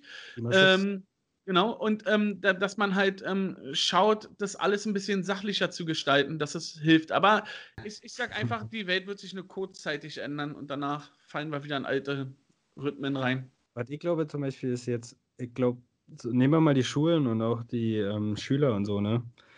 Erstmal, bin- er, erstmal bin ich in dem Team, dass ich sage, in den fünf Wochen, die jetzt passiert sind, haben die, haben die Schüler mehr gelernt, als ihr normales Curriculum äh, für sie vorgesehen hätte. Jürgen, unterschreibe ich mit. Und So. vor allem haben sie Wichtigeres gelernt. Ja, sie haben was fürs Leben gelernt. Sie haben Ja, ihren Vater genau. auf einmal kennengelernt, sie haben ihre Mutter kennengelernt, sie haben raus in die Welt geguckt, was passiert dort und so weiter und so fort. Und jetzt kommt, ich glaube, Und ich- ja, und ich glaube auch zum Beispiel, was die Welt jetzt aussieht. Erstens lernen die Eltern auch mal von den Jüngeren, von den Schülern, weil die sind nämlich technikaffin, die leben schon in Social Media schon seit Jahren. Ja. Ja. Auf ja. einmal kommuniziert die Welt darüber. Und ich finde auch, wir kriegen jetzt mit, und zwar komplett alle, nicht immer alle, die in den Hochschulen waren, die es gesehen haben. Da gibt es auch viele, die sagen einfach nein. Ne? Aber wir kriegen jetzt mit, dass Wissen wirklich nicht mehr ortsgebunden ist und dass so eine Universität sich nicht mehr als Elfenbeinturm des Wissens sehen muss. Ähm, Aber hier, und so eine Alleinstellung Jürgen, hat. Jürgen, aber hör mal zu, du musst dein Examen auch nicht machen. Nee, ich weiß, aber ich meine, das ist mir komplett frei äh, überlassen, das stimmt. Ähm, aber viele hadern daran und viele haben nicht das Selbstwertgefühl bzw. das Selbstbewusstsein, überhaupt den Gedanken zu haben, sondern die hadern damit, die stecken in diesem Scheiß, in dieser Misere fest mit der Hochschule und der Uni. Alle denken sich, Scheiß, was passiert hier eigentlich? Was ist das für ein Nonsens? Weil was die Universitäten bisher immer gemacht haben in den letzten zehn Jahren, und das sage ich, weil ich mein Abitur schon aus dem Internet geschrieben habe, dass die Universitäten einfach nur Wissen aus dem Internet doppelt abchecken und ihren Stempel draufgeben. So. Und die Universitäten sind jetzt gefordert, endlich digital zu werden. Und was zurzeit passiert ist, das Semester hat bei uns schon wieder angefangen. Meine Güte, die Studenten werden bombardiert mit E-Mails. Alte Methode. Holen Sie sich das Buch, lesen Sie den und den Abschnitt. Holen Sie sich das Buch, lesen Sie den und den Abschnitt. Zig E-Mails pro Tag. Anstatt der Professor einfach sagt und die Eier in der Hose hat, Film, meine Vorlesung, ich erzähle euch etwas. Die Zeit Ja. erfordert es gerade, einfach nur unterhalten zu werden. Und eine Vorlesung ist ein Wort, es kommt aus dem Mittelalter, aus der Aufklärungszeit, als vorgelesen wurde, als das, was im Buch stand, teuer war. Und jetzt haben wir die Mittel, es der ganzen Welt zu präsentieren. Aber nee, die Universitäten deckeln das. Und das regt mich auf. Wissen ist nicht mehr ortsgebunden. Wir kriegen das jetzt mit und ich hoffe, da wird es eine Veränderung geben. Aber Digi, Ich bin auch gefordert, weil mein Unterricht erfordert sehr den Raum, sehr den sozialen Aspekt, das Miteinander, das projektorientierte Kreieren. Ja, weil ich ja Trickfilme mache mit Kids und so. Ich bin jetzt gefordert. Bisher habe ich nur Wissen äh, zur Verfügung gestellt über meine Webseiten. Aber wo, weil wo ich jetzt hin will, ist zum Beispiel Livestreams und Videos machen. Weil erstens, so viel Wissen gibt es schon. Ich glaube, man kann, wenn jetzt noch, ich habe es selber nicht rausgefunden, ich weiß es noch nicht, ich denke nur drüber nach. Du kannst ja eigentlich nur Vorbild sein. Dass jemand Ja. sagt, ich hole mir selber jetzt das Wissen, ich will so sein oder ich will das und das machen wie ja, er aber das. Digi, ja, das finde ich gut, das finde ich gut, aber vor allen Dingen auch, ich meine, ähm, das merkt man ja jetzt auch.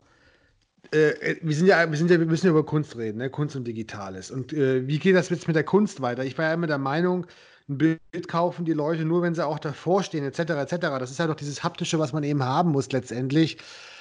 Ähm, aber im Moment sieht man eben Galerien ohne virtuelle Räume, Künstler, die ihre Bilder nicht äh, digital zeigen können, die sind aufgeschmissen. Die haben jetzt echt, die haben eigentlich ein Problem. Aber das andere, was ich auch sehe, ist, ich kann mir eine Welt nicht vorstellen und deswegen komme ich noch zu diesem Ja, aber, also eine Menschheit, die sich aufgrund jetzt von diesem Virus sozusagen ja, jeder zieht sich zurück und äh, digitalisiert sich in der Form. Ihr kennt alle diese Filme, wo die nur noch mit ihrem Avatar rumlaufen, die Leute, ne?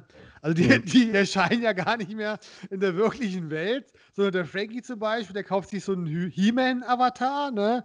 Und bewegt sich dann in so einem Paralleluniversum Hab und lernt dann schon. irgendwie so eine Esmeralda kennen, aber die werden sich nie kennenlernen, wie sie wirklich sind. Ne? Und das ist so ein bisschen, wo ich so denke, nee, also ähm, ich glaube, es wird so in beide Richtungen gehen. Es wird auf der einen Seite wird es diese Digitalisierung geben, dass wir jetzt auch sehen, Arbeit von zu Hause ist ja wohl möglich. Dieses äh, viel geschmähte Homeoffice, das wird erfährt einen ganz neuen Stellenwert. Die virtuellen Räume etc. etc. Aber da die Welt eben polar ist und immer beide Pole bedienen muss, wird es einen anderen Pol geben, der ganz anders ist auch. Ich wieder. glaube, ich sehe das so, was in Zukunft kommen wird. Wir sind eine Generation, die hat das Internet erlebt als etwas Neues und das kam auf einmal. Hu. Ja, die Generation, wenn ich jetzt meine Nichte sehe, die ist vier Jahre alt, das ist dasselbe, als ob ich dir sage, da ist Schwefeldioxid in der Luft. Genauso sieht die das Internet. Die kennt das nicht anders. Die ist damit aufgewachsen. Und die wächst damit auf, dass wir in so ein Smartphone gucken, die Eltern und alle anderen. Dioxid in der Luft, wie kommst du, was soll das? Oder, oder, oder Kohlenstoffdioxid, Kohlenstoffdioxid oder was auch. Du, ich habe keine Ahnung. Gefurzt. Du hast wahrscheinlich gefurzt. So, hey, da ist Schwefeldioxid in der Luft. Nein, ich will nur sagen, für die ist das all, allgegenwärtig und nichts Besonderes mehr. Und ich glaube, diese Generation ah, nimmt auch wieder Abstand und sagt, okay, wir haben auch alte Medien, wir haben das haptische Buch, wir haben dies und das. Ich glaube, da wird es wieder Nischen bilden, beziehungsweise die werden das dann wieder als cool erleben, außerhalb vom Internet wirklich hm. physisch zu agieren. Ja. Aber ich bin froh, ganz kurz, ganz kurz nur noch eins um das Sven. Aber ich bin froh, dass es das Hilfsmittel Internet gibt. Dass ich zurzeit mit meinem 80-jährigen Opa so mich unterhalten kann. Und ich glaube, dieses Social Media und Internet und Avatare wird uns mehr zusammenbringen. Das heißt, ich kann mit Chinesen reden, ich kann mit jemandem reden, der vielleicht irgendwann in zehn Jahren auf dem Mars ist, bin trotzdem dort. Das heißt, ich habe diese Bindung, eine Beziehung, die ich aufbauen kann. Klar ist die physische Beziehung besser, aber ich glaube, das ist einfach nur ein, ja, eine gute, super geile Option. Schön, dass sie da ist. So würde ich das eher sehen. Weniger so dämonisieren, sondern eher als toll, dass es da ist, diese Technologie. Kennt ihr diesen Film mit, glaube Demi Moore und wer war denn der andere? Und dann leben die auch in der Zukunft. Oder nee, es war Tom Cruise in irgendeine Tussi aus einem Science-Fiction-Film. Und dann sagt sie, komm, lass uns Sex machen. Sagt er, echt? Ja, super, geil. Oh, das freut sich total. Dann setzen die beide so eine ah, Brille ah, war auf. Das, war das äh, Sylvester Stallone, Demolition Man? War das das sogar? Oh, kann auch sein. Weiß ich jetzt nicht. Ne? Hm? Wie war das? Erzähl mal bitte. Ja, los. Er freut sich auf Sex mit der Alten. Entschuldigung, Gott, ey. Was darfst du, musst du rausschneiden, ja? Er, er, freut sich auf Sex mit der Frau. Oh Gott. Ey, Alter, du musst echt aufpassen heutzutage. Du hast ja Feministinnen auf dem Hals. Ah, darfst du auch nicht sagen. Stell das alles weg. Also, er freut sich auf Sex. Er, er, freut sich auf Sex. ich bin der Idiot, der das alle. Und dann sagt sie, er setzt sich dahin und dann setzt sie sich. setzt, setzt die machst so eine Brille auf und sie setzt sich auch eine Brille auf. Und dann haben die halt Sex, also nur virtuell. Ne? Und dann sagt er irgendwann so: Hä? Ich denke, wir haben Sex. Also, ja, es ist doch Sex. Und die weiß halt gar nicht mehr, was körperlicher Sex ist, sondern sie kennt nur noch diesen Sex über diese Masken. Und das ist halt in der Zukunft, ist es halt so, dass die Menschen sich dann praktisch gar nicht mehr nah sind, auch nicht beim Sex. Und das ist halt diese Message. Und äh, das, das glaube ich halt nicht oder möchte ich auch nicht. Aber naja, für manche Leute ist es gut, dass sie Sex über Brillen haben können und für andere ist es eher nicht gut. Aber kennt ihr jetzt das, dass man hier diese die Gesichter Beispiel, so austauschen kann und so? Ja. Guck mal, guck mal, in virtueller Realität kannst du irgendwann deine dein Supermodel oder dein Star. Ich meine, sei mal ehrlich, für, für, für, schlafen. Für Pädophile ist das doch super. Was meinst du jetzt? Was meinst du jetzt? Die setzen sich die, die, die Greenie-Brille auf und schaden niemanden. Ey, Diggi, ey, hör bloß auf, das ist jetzt echt das, wirklich. Oh, ein fuck, Mann. Ein Grenzgänger. ein Grenzgänger. Nee, warte, so, dann kommt mal auf. Tut mir echt leid, aber auch Pädophile sind Menschen und die haben sich das auch nicht ausgesucht, dass sie diese Bedürfnisse haben. Und komm du mir jetzt nicht mit äh, böse, böse, böse. Für mich sind das genauso Menschen, die eine Sexualität haben und ein Bedürfnis Aber würdest du dann sagen, dass das Bedürfnis dann dadurch befriedigt ja. werden kann, weil es einen, einen, digitalen Avatar gibt, der dann ja. so aussieht wie? Ja, ein digitaler Avatar, doch kein echt, natürlich, digital. Irgendwie. Und was ist, wenn der Typ irgendwann sagt, genau das, was du vorher gesagt hast, mir reicht das Digitale nicht mehr, wie physisch werden? Und er hat die Hemmung verloren, weil er schon monatelang ich vorher. gesagt, dass so eine Brille eine Hilfestellung ist für solche Minderheitengruppen, die nicht die Möglichkeit haben, ihre Sexualität zu leben. Und für die wäre doch so eine Brille. Äh, ja, aber dann, was bitte was? Dann würde ich den Pädophilen einsperren, aber trotzdem in die Brille geben. Aber eingesperrt lassen, verdammte Scheiße. Du kannst doch nicht einen, einen, Menschen einsperren, nur weil er von der Natur eine andere Sexualität bekommt. Wie krank. Hör mal zu, ein Pädophil, aber, hör mal zu, der kein Kind anfasst, den darfst du doch, warum willst du den einsperren? Damit der nie ein Kind anfasst. Alter, bist du krank? Das, ich würde doch ein Pädophil, jeder Päd weißt du, wie viele pädophile Männer es gibt, die, ihre, die keine Kinder anfassen und frei rumlaufen und das ist auch deren Recht. Das sind doch keine Kriminellen, die, die leiden, die leiden an so einer, beziehungsweise ich will ja nur sagen, die, wenn er den digitalen, wenn er, wenn er den digitalen Charakter hat, kann er die Hemmung verlieren, wirklich physischen Kontakt zu wollen zu einem Kind. Im Gegenteil.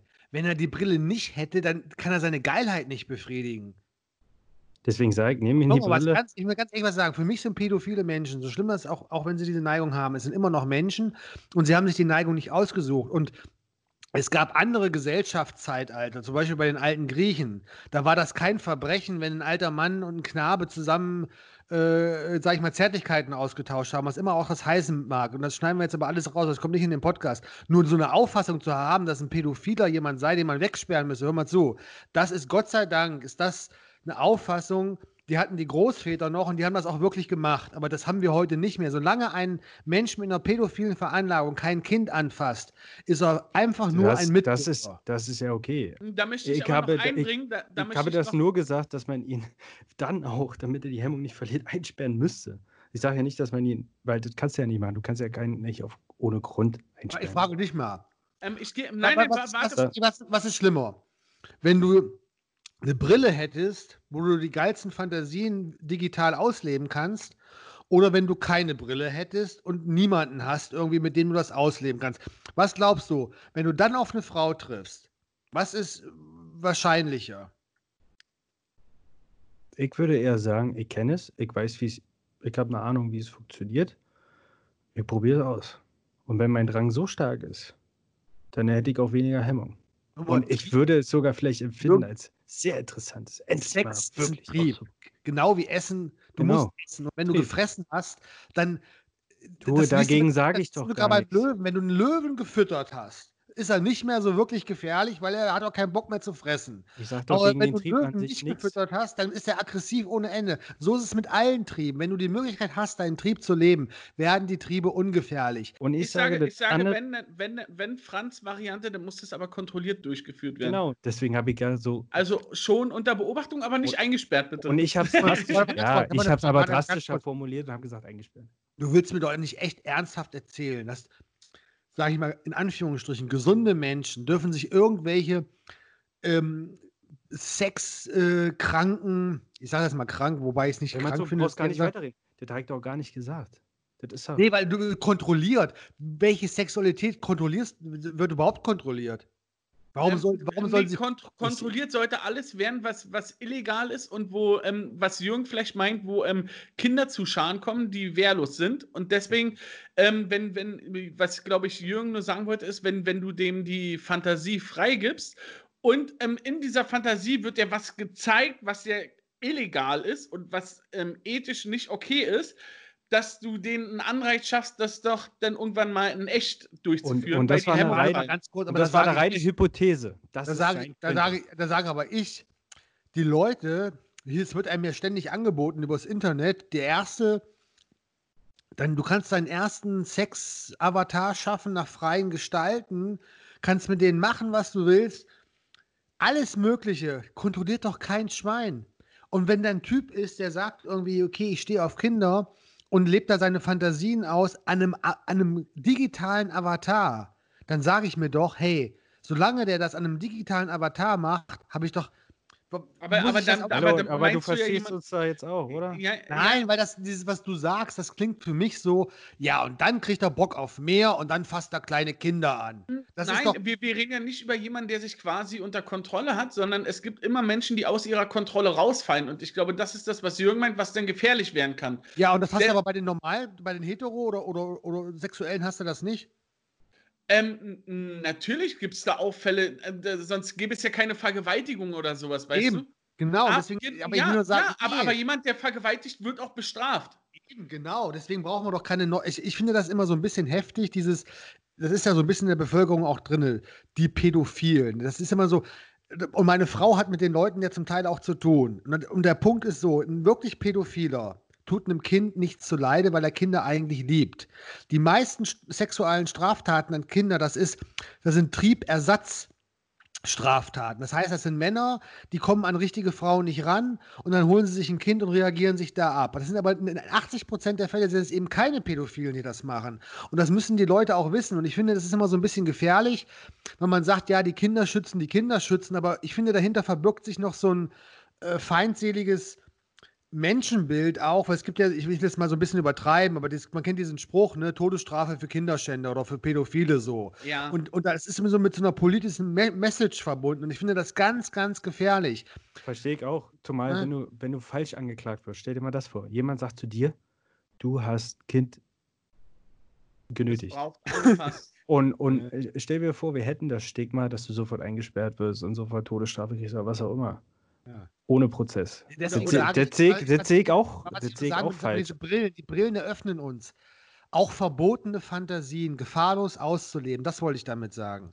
Und wenn, wenn du sagst, so nach dem Motto, dann dürft, die Leute dürften keine Horrorfilme mehr gucken, weil du könntest ja auch sagen, wenn du einen Horrorfilm guckst, dann gehst du mit der Kettensäge auf andere los. Verstehst du, was ich meine? Aber dafür ist die Fantasie ja da, dass du da alles ausleben kannst. Und ich kann es so einem Pädophilen nicht verwehren. Ja, das stimmt, aber ich muss Äh, keinen Markt schaffen. Aber nicht, dass ihr, Jungs, nicht, nicht, dass ihr jetzt denkt, ich rede für mich. ja, okay. ich, deswegen, ich würde sagen, wir Ja. lassen es auch. Ja, haben, lass mal einfach. So, Ja. da, sind hier noch eine andere Wendung. Frankie, sei uns nicht böse, aber wir lassen es einfach. Wir lassen es einfach jetzt. Ja. Wo Moin. waren wir?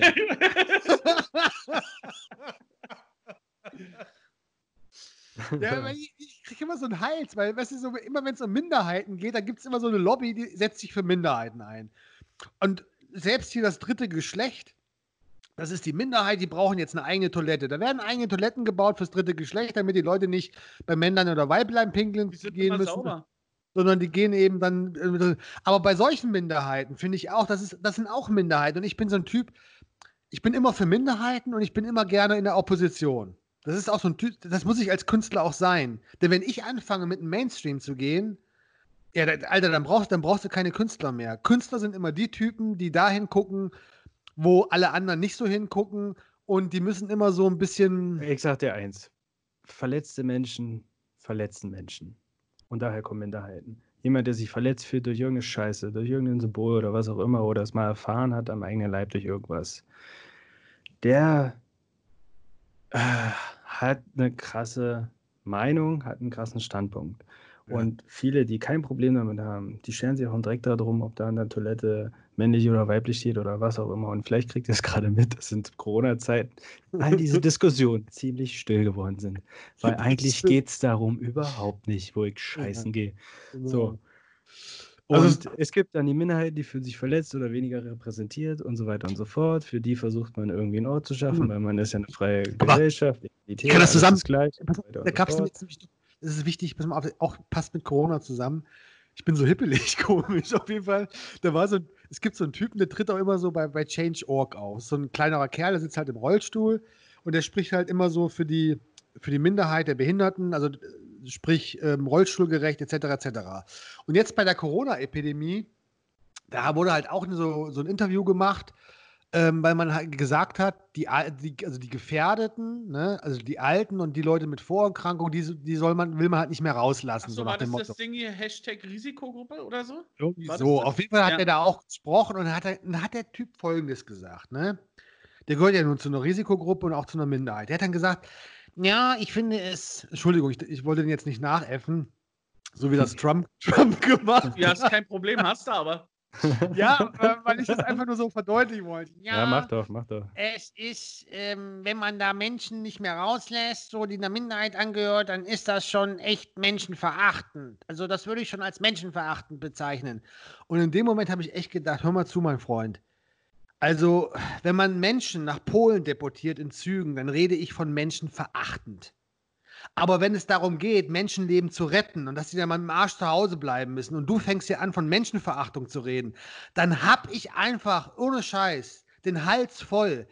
Das hat sich alles so pervertiert in den letzten Jahren hier, Ja. wo wir äh, über angebliche Probleme reden, die Leute haben. Ja. Junge, welches, welches Vokabel willst du noch benutzen für, für Judendeportation, wenn du für diesen Fall schon menschenverachtend in den Mund nimmst? Wach doch mal auf, bitteschön. Und das sind so Sachen, die fangen an, mich total zu nerven. Und das eigentliche Schlimme ist, in der Zeit, in der wir leben, vor 20, 30 Jahren, also zu meiner Jugendzeit noch, ja, also vor 20 Jahren nicht, aber vor 30, da galt es, wenn du links warst, da Oh, nochmal, stopp. Nochmal, Nochmal? nochmal. Wenn du links warst, Ja? warst, dann hast du provoziert. Da warst du jemand, der, der, kam nach Hause, hattest die Haare gefärbt und du warst halt ein Linker und die Eltern waren sauer und uh, so. Du hattest Haare? Hatte ich mal, ja. so, heutzutage ist es leider so, es juckt keinen mehr, dass du links bist. Es kann, das, das zieht nicht mehr. Heute, heute provozierst du, indem du rechts bist. Und das finde ich viel schlimmer, diese Entwicklung, dass es die Linken geschafft haben, dass du heute, zu meiner Zeit galten die Rechten noch als dumm. Wenn du zu meiner Zeit eine Bomberjacke angezogen hast, dann warst du einfach nur dumm. Heute bist du rechts und kannst damit provozieren. Die Entwicklung finde ich viel gravierender als ein, als ein drittes Scheißhaus oder, oder irgendwas anderes. Versteht ihr, was ich meine? Wir ja. leben in politischen Verhältnissen, die sich so krass gewandelt haben. Und da kommt für mich eine viel größere Gefahr her, als ob wir, also wie wenn wir sagen, jetzt Hirsch oder Hirschkuh und äh, irgendwie so ein Bullshit die ganze Zeit. Ähm, ja, ja, aber ähm, ähm, was du da politisch siehst, ich finde, dass ähm, Politik auch nicht mehr so kernig ist wie früher. Ähm, du hast ja heute oft das Problem, dass du sehr schnell in eine Ecke gedrängt wirst, wenn du eine Meinung zu etwas hast. Ja, ja, ähm, und früher haben, haben die Worte benutzt, die haben sich gegenseitig beschimpft, die haben ja. ganz andere Diskussionen geführt, die waren eher so aufbrausend, wie du es bist, Franz. Und, die, und jetzt, jetzt trauen die sich nicht mal im Fernsehen Scheiße zu sagen in einer ja. politischen Diskussion.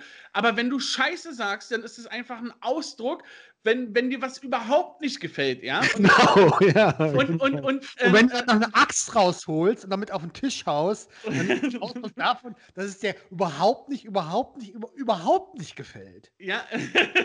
ja aber, aber das ist das Problem, hier, diese Stigmatisierung. Ja, und ähm, ähm, wenn, wenn ich Politsendungen sehe, wenn, oder wenn ich mir Markus Lanz angucke, die sitzen da und die beweihräuchern sich gegenseitig. Oh, und, und, und, und, das ist so schlimm. Ich möchte, ich möchte Politiker, die auf den Tisch schauen und sagen, das gefällt mir nicht. Ja. Und ein Politiker darf auch für mich auch Fehler machen. Weil immer dieses gleich, alle zeigen mit dem Finger auf den und äh, der, hat, der hat das falsch gemacht. Oder der Armin Laschet aus NRW, der hat seine Mund-Nasenschutzmaske unter der Nase getragen. Ja, und, ja Dazu oder, oder, was, oder Jens Spahn. Ja, was, oder, oder Jens Spahn Nein, jetzt sehr ruhig. Oder Jens Spahn trägt seine Maske falsch um und ganz Twitter dreht durch und so, ja.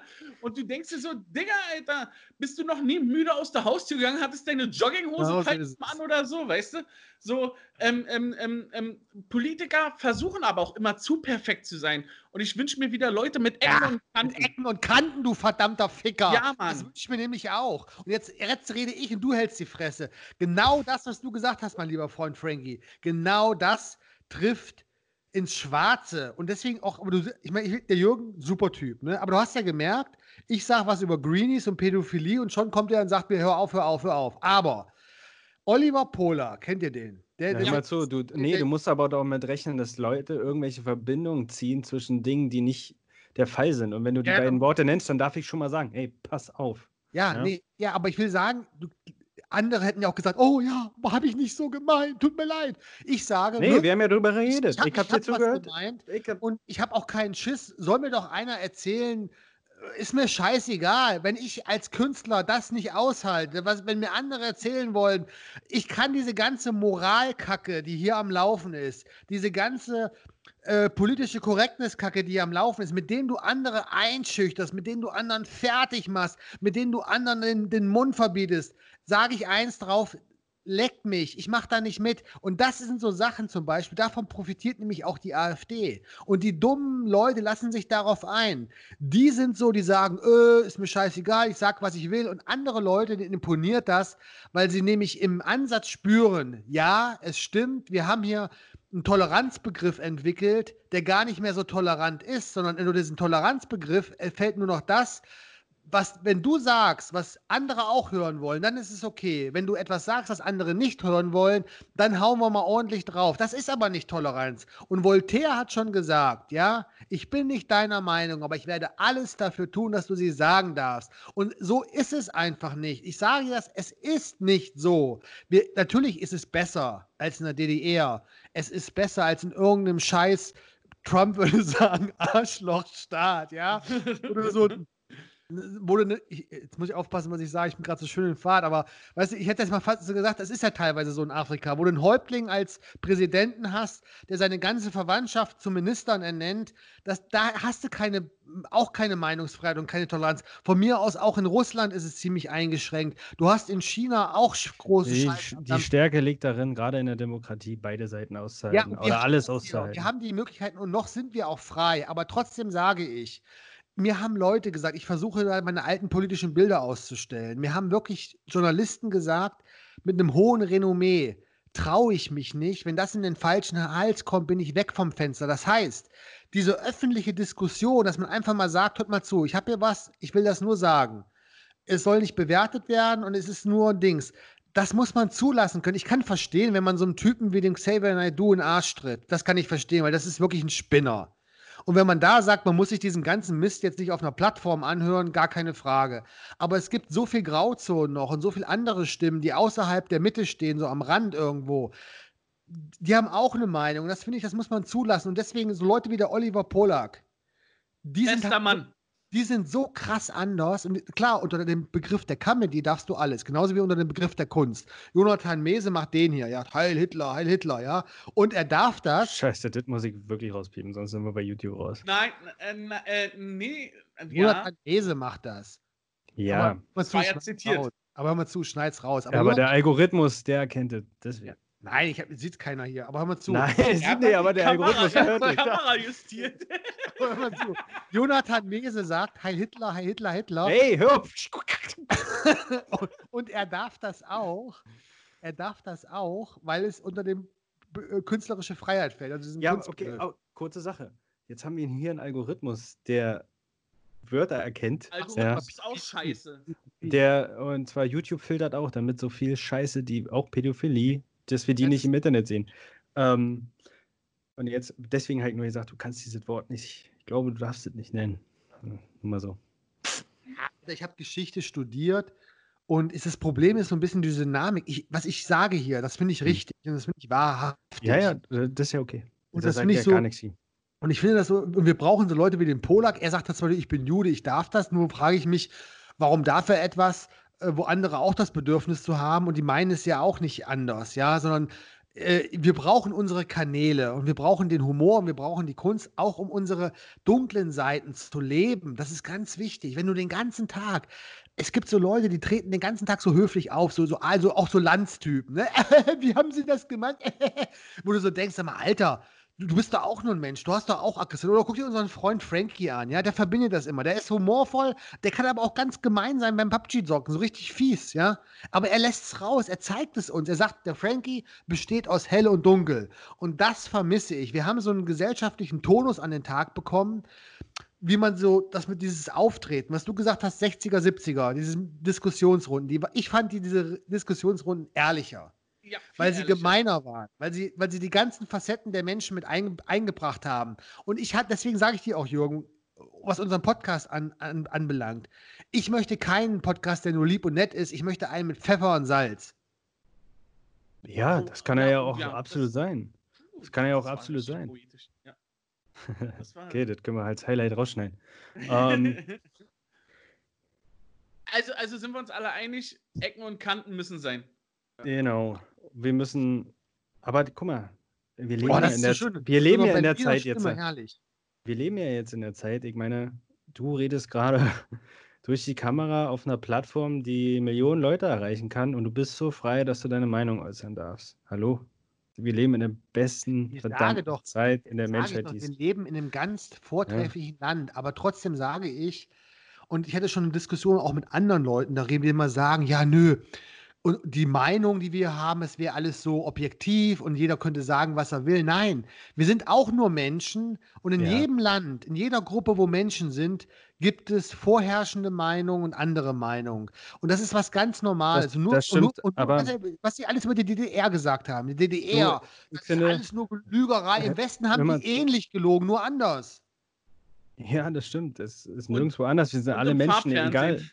egal ob geografisch oder Der was auch immer. schwarze Wir sind, Kanal hat nicht gelogen. wir, sind alle, wir sind alle Menschen. Ist egal, wo wir Nein, aufgewachsen sind oder Äh, was auch Jürgen, immer. äh, Was ich nur sagen will mit dem Podcast, was ich nur sagen will mit dem Podcast ist, ich will ihn einfach nicht als negativen, also was heißt negativ? Negative Sachen müssen auch erlaubt sein. Du, du hast es super beschrieben jetzt gerade.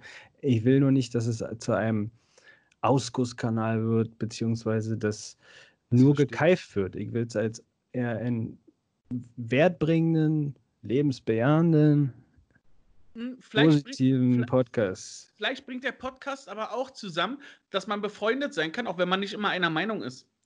Ja. Also das, das ist ja auch wichtig, ne? Ähm, Franz hat über Toleranz gesprochen und Toleranz ist ja auch den anderen so zu nehmen, wie er ist.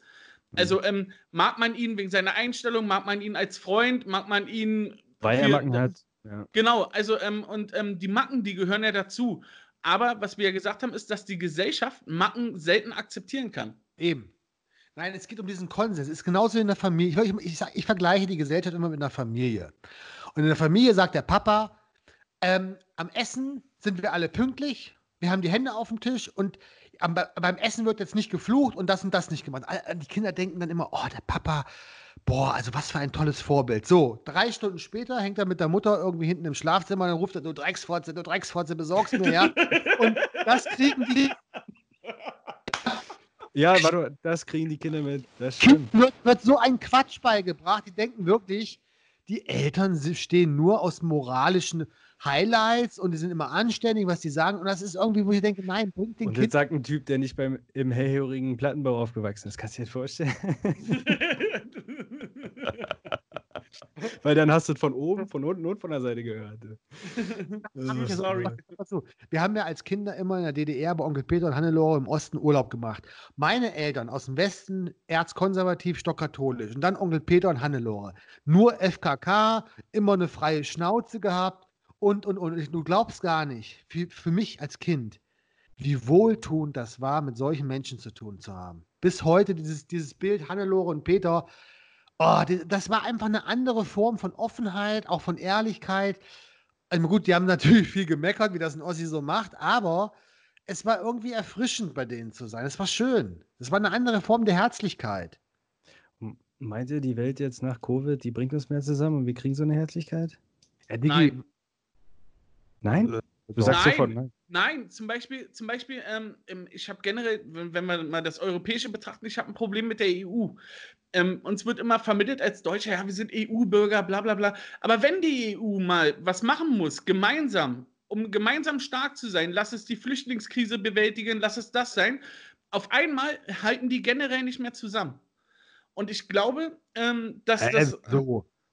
Hä? Nee, an, ne, nehmen wir mal die Flüchtlingskrise, da halten sich Länder raus, ähm, ähm, weil sie sagen, wir nehmen keine Flüchtlinge mehr auf oder so, aber ähm, wir, wir ähm, gehen zwar voran und sagen denen quasi, hier, guck mal, wir können Menschenleben retten. Aber Frank, wir, ja, Frankie, das stimmt, aber darf ich mal ein Beispiel kurz geben?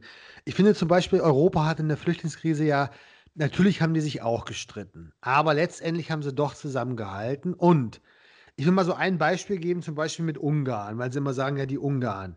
Und ich, das ist auch so eine Verkürzung der Medien, ja. Das hat mir jetzt mal einer gesagt, der Drucker hier, der Bruckner, das fand der, der ist irgendwie in Ungarn geboren.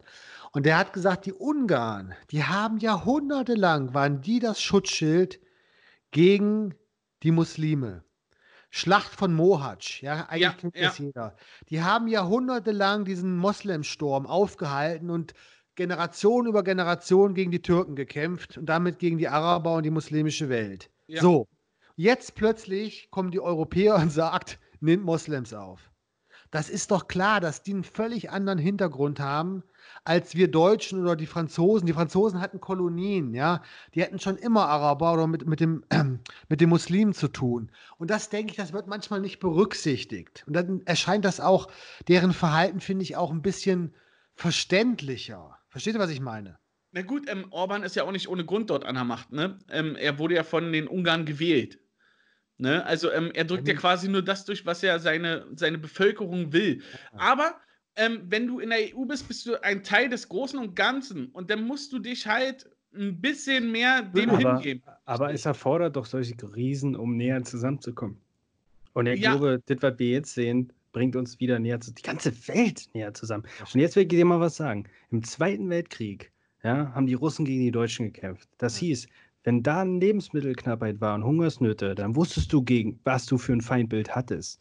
Jetzt hat man die Scheiße hier, hat man nicht den Zusammenhalt mit weltweiten Lockdown und auf einmal hast du einen unsichtbaren Feind und dein Nachbar wird zum Feind. Du kannst keinem mehr trauen, weil jeder nach seinem Fressen rennt und Gegen alles. die Scheiße richte ich mich aber. Ne? Genau dagegen richte ich mich. Aber da sage Genau. ich eben, ja, aber es ich finde, es so hätte so So kommen ist können. Ja, aber es hätte Ja. so kommen können, hätten wir unseren Staat jetzt nicht, unsere Europäische Union und so weiter und so fort. stimmt, hast du recht.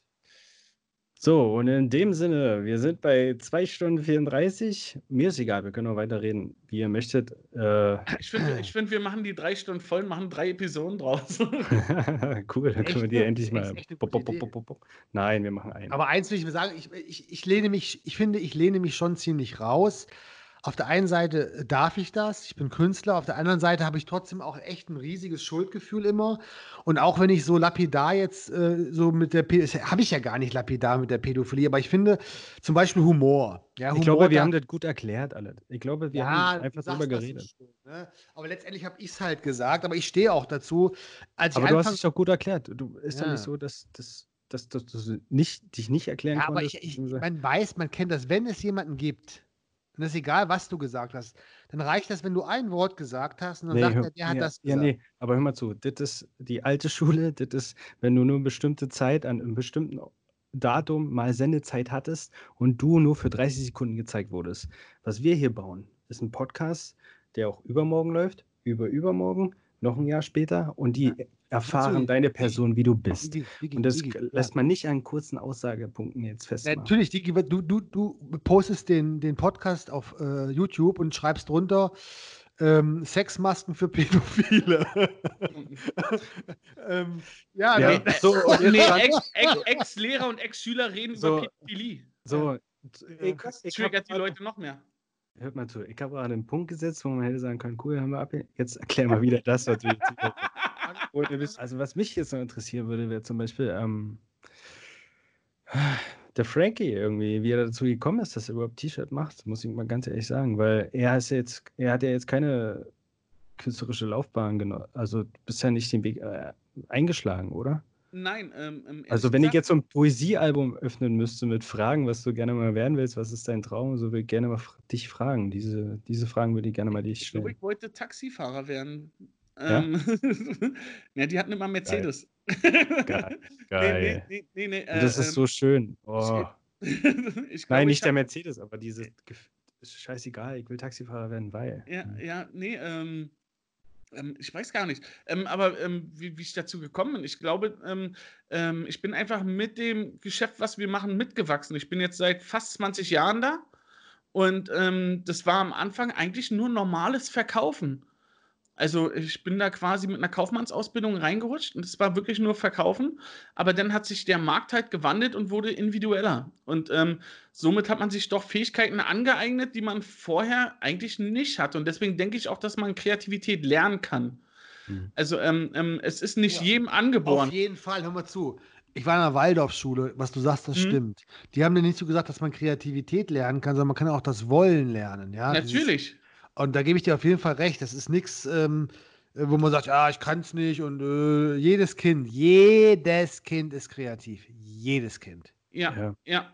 Aber ich sehe das auch so jetzt nicht nur Kind, sondern ich finde, in, wenn wir uns unser Leben angucken, jeder für sich, ja, ich finde, wir stecken in so einem verschissenen Stigma noch fest, dass du machst 20 Jahre Ausbildung, Schule und deine Bildungslaufbahn und dann hast du einen Job für dein verdammtes Leben, bis du 60 bist. Ich glaube, das ist im Wandel. Ich glaube, Aber, aber Digi, da muss ich mal ganz ehrlich was sagen. Da muss ich echt mal was sagen. ich glaube, wir entwickeln uns dahin, dass wir ähm, zehn Jahre das machen. Mhm, Aber ich kann dir auch Jahre sagen, das, zum stimmt, Beispiel, zehn wenn, Jahre wenn, das. wenn, Aber, ja, aber aber ganz wenn, kurz, ich Nein, nein, nein. Onkel Franz, jetzt ich kurz. Aber du siehst es bei mir, ich mache den Job seit 20 Jahren, aber ich mache nicht seit 20 Jahren die Dasselbe. gleiche Arbeit. Ja. Ähm, du wandelst dich, du, du, ähm, du hast ähm, ähm, von der kreativen Arbeit, es kommt neue Technik dazu, es kommen neue Verfahren dazu, es kommen neue Druckverfahren, es kommen neue, neue äh, Schneidverfahren, neue, neue Lasertechnik kommt dazu und das wandelt sich und deswegen ähm, wird der Job vielleicht auch nicht langweilig. Ne? Ähm, wenn du jetzt natürlich am Fließband bist und Brötchen aufschneidest für, für äh, ähm, damit die anderen die belegen am Fließband, dann wird das vielleicht nicht ähm, spannender. Das finde ich witzig. Guck mal, so jemand wie du, denkt an Brötchen, wenn er vom Fließband redet. Und ich hätte jetzt eher die Autoindustrie erwähnt. Nee, aber bei der Autoindustrie kommt Frankie auch. denkt an Brötchen, wenn es um industrielle Arbeit geht. Nein, aber, aber bei der Autoindustrie kommt ja auch mal neue Technik dazu. Aber ein Brötchen bleibt ein Brötchen. Alter, aber Fließband bleibt auch Fließband. Ja. Du- du- Ja, aber, das aber das sind diese stupiden. Berufe. Das sind die stupiden Berufe, wo ich mir denke, Mann, da gehen ganze Persönlichkeiten Aber zugrunde. ich will mal ganz kurz, ich will, ich will das mal ein bisschen beim Jürgen Ja, nochmal runterbrechen auf das Persönliche. nein, Warte warte, warte, Der ganz Jürgen kurz. das öfters erwähnt. Nein, Lass, jetzt, nein, jetzt, lass mal jetzt. Jetzt, jetzt ich nochmal zu Jürgen. Ähm, ja, aber wenn der, der Mann, der die oder die Frau, die die Fließbandarbeit machen, sich dann aber mit dem guten Geld, was sie verdienen am Fließband durch Schichtarbeit, ähm, vielleicht im Hobby verwirklichen können, dann ist es kein gescheiterter Charakter, sondern ähm, vielleicht lebt er das dann anders aus, was du in deinem Beruf auslebst. Vielleicht hat er das als Hobby, vielleicht ähm, geht er anderen Sachen nach, weil er halt diese geregelte Arbeit hat kann er anders planen und auch seine Hobbys besser einteilen, als jemand, der 24 Stunden Workaholic ist. Das auf jeden Fall, stimme ich dir auch vollkommen zu. Ähm, es gibt aber viele, die aufgrund von ähm, vermindertem Selbstwertgefühl beziehungsweise Vorbildleben oder familiäres Vorbild beziehungsweise keine Ahnung, die irgendwie feststecken, die sich das nicht trauen zu Aber- sagen, ja, aber ganz ich kurz. nehme lieber einen anderen Job, der Mhm. vielleicht unsicher ist, aber wo ich glücklicher werde. Und ich finde, jetzt ist so eine Zeit, wo, glaube ich, viele darüber nachdenken. Aber ich glaube, viele Aber ich, hätten. ich, muss, ich ja, okay, Franz, schieß ich los. Aber der das ist ein Weg, den ja- muss man kennenlernen, den muss man erfahren, da muss man, da, fordert so viel rein, überhaupt sich erstmal selber kennen, Aber äh, Jürgen, den Schritt zu ich gehen. muss jetzt was dazu sagen, weil der Jürgen das ja oft das Thema erwähnt und ich finde so ein bisschen, es hat ja sehr stark autobiografische Züge beim Jürgen und ich habe das ja wirklich durchlebt. Ich bin ja zu meiner Zeit, ich habe noch Examen gemacht, da war das auch noch wirklich wichtig und es gab gar nicht so dieses Gefühl so großartig, ach ja, ich habe mein Examen gemacht, so jetzt bin ich freier Künstler und lebe eigentlich in dieser Welt, was der Jürgen so beschreibt, so mit vorher, nachher, ja. Und äh, wenn wir ehrlich sind, ist es ja genau der Punkt, wo Jürgen jetzt auch biografisch steht. Und an dieser Entscheidung folgt er, sage ich jetzt mal, der Tradition der Alten, vielleicht auch den alten Vorbildern, oder schlägt er einen ganz neuen Weg ein, was eben vielleicht auch die Zukunft, ja, Ja. die gesellschaftliche Und- Zukunft ist. Warte mal ganz und- kurz, dazu will- dazu will ich was sagen. Und was ich eigentlich schön finde an dem, was der Jürgen sagt, ist, dass er sagt, wie schwierig das eigentlich ist und wie viel Mut das kostet. Und ich will dir ganz ehrlich was sagen, so, ähm, ohne diese krasse Krise wäre ich damals auch nicht aus der Schule rausgekommen. Also ich musste eigentlich fast an, an, an, ja, an der psychischen Existenz stehen, um überhaupt diesen Schritt zu wagen. Also es musste mich irgendetwas überwältigen, was noch schlimmer war, als diese Schule zu verlassen. Und ich habe einen Kumpel, der hat das nicht geschafft. Ne? Der konnte nicht kündigen. Der kam auch, der war dann auch mal in psychiatrischer ähm, stationärer Behandlung. Der hat das nicht gepackt. Diesen Schritt aus dieser sicheren, vermeintlich sicheren Existenz raus. Naja, nachher haben sie ihn dann aber gekündigt und äh, damit war es vorbei. Ja. Aber ich deswegen sagen, der Jürgen, das ist das, das Gute, dass er das wirklich auch erkennt. Der spürt diesen inneren Kampf und was er eigentlich will und was andere von ihm wollen. Ne? Und ich bin mir irgendwie so, eigentlich habe ich im Moment eher das Gefühl, auch Jürgen, äh, wenn du wirklich Eier hast, scheiß du drauf. Ja, aber das ist. Aber habe der erste Moment, Schritt ist Ja. auf der, weil wir kommen ja aus einer Familiensituation oder aus einer Beziehung zu Älteren. Oft ist es die Familie, es ist die Mu der Mutter oder der Vater. Und oft ist das die erste Hürde, ähm, dass man der Voraussetzung nicht unbedingt Folge leisten will. Also Erwartung, der Erwartung der Eltern nicht Folge leisten kann oder möchte, aber sich in den Konflikt zieht. Ähm, das ist bei vielen so. Ich würde sagen, war bei mir auch so. Ich habe es aber falsch erkannt. Das war nie ein Problem von meinen Eltern. Ich habe aber mal ein Gespräch geführt mit meinen Eltern, wo viele diese Angst davor haben. Und dann habe ich gemerkt, hey, es war nie ein Problem meiner Eltern. Die haben gesagt, mach, mach doch, was du willst, ja. Werd glücklich, ja, aber du brauchst, du brauchst einen Abschluss. So. Und das würde ich auch jedem sagen, mach einen Abschluss. Es sei denn, du bist wirklich die Leuchte unter vielen, ja. Aber diese Leuchte, das weißt du vorher nicht, bevor du nicht aber Jürgen, hör mal versucht zu, hast, ganz, ganz kurz, nee, das ist doch billig zu sagen, mach was du willst, aber mach einen Abschluss, wenn genau der Abschluss das Problem ist. Nein, äh, nein, aber ich will nur sagen, Ja, das ist die Sicherheit von der, die, die Sicherheitsfrage, die von liebenden Eltern oft ausgeht. Das ist es doch. Hauptsache der Ja, Junge der, oder der, sie Abschluss, ist der Abschluss ist ja dein Problem. Nee, der Abschluss ist nicht mein Problem. Ich wollte eher wissen, bevor ich überhaupt an die Schule komme und in dieser System festgefahren bin und ich habe es von vielen erlebt, will ich erstmal überhaupt prüfen, mir selber mal die Chance geben, ob ich mit dem, wo ich vermeintlich denke, dass ich es gut kann, überhaupt Geld verdienen kann und alles. Und das, diese Zeit nehmen sich nicht viele im Leben, bin ich der Meinung. Aber warte mal ganz kurz, warum sagst du, der Abschluss ist nicht das Problem? Seit drei Jahren versuchst du Examen zu machen. Natürlich ist das ein Problem. Nein, ich versuche nicht seit drei Jahren das Examen zu machen. Wenn ich es versuchen würde, dann würde ich gerne irgendwas immer scheitern. Ja, du sch- du scheiterst ja daran, dass du Nein, gehst ich, ja nicht. das habe ich ja gesagt. Ich nehme mir gerade Zeit. Verstehst du? Ich ziehe es hinaus. Und wahrscheinlich wird jetzt der Punkt kommen, wo ich mein Examen mache. Und dann sehe ich weiter. Um zu sagen, jetzt hake, hake ich es ab. das hast du Ähm, jetzt wa vor, warum ne? hast du, warum hast Aber warte du mal ganz kurz, warum hast du das jetzt vor? Nee, warte. Äh, Ja, okay, ja. Warum? Ähm, weil ich mir denke, warum nicht, wenn du schon so weit gekommen bist, warum nicht abschließen? Das erfordert nicht mehr viel. So. Stimmt, ja. Und, aber ähm, ähm, ich aber denke, ich bin der Meinung, es geht darum. Und zwar, das will ich jetzt nochmal sagen. Darf ich mal aus meiner Geschichte jetzt so erzählen?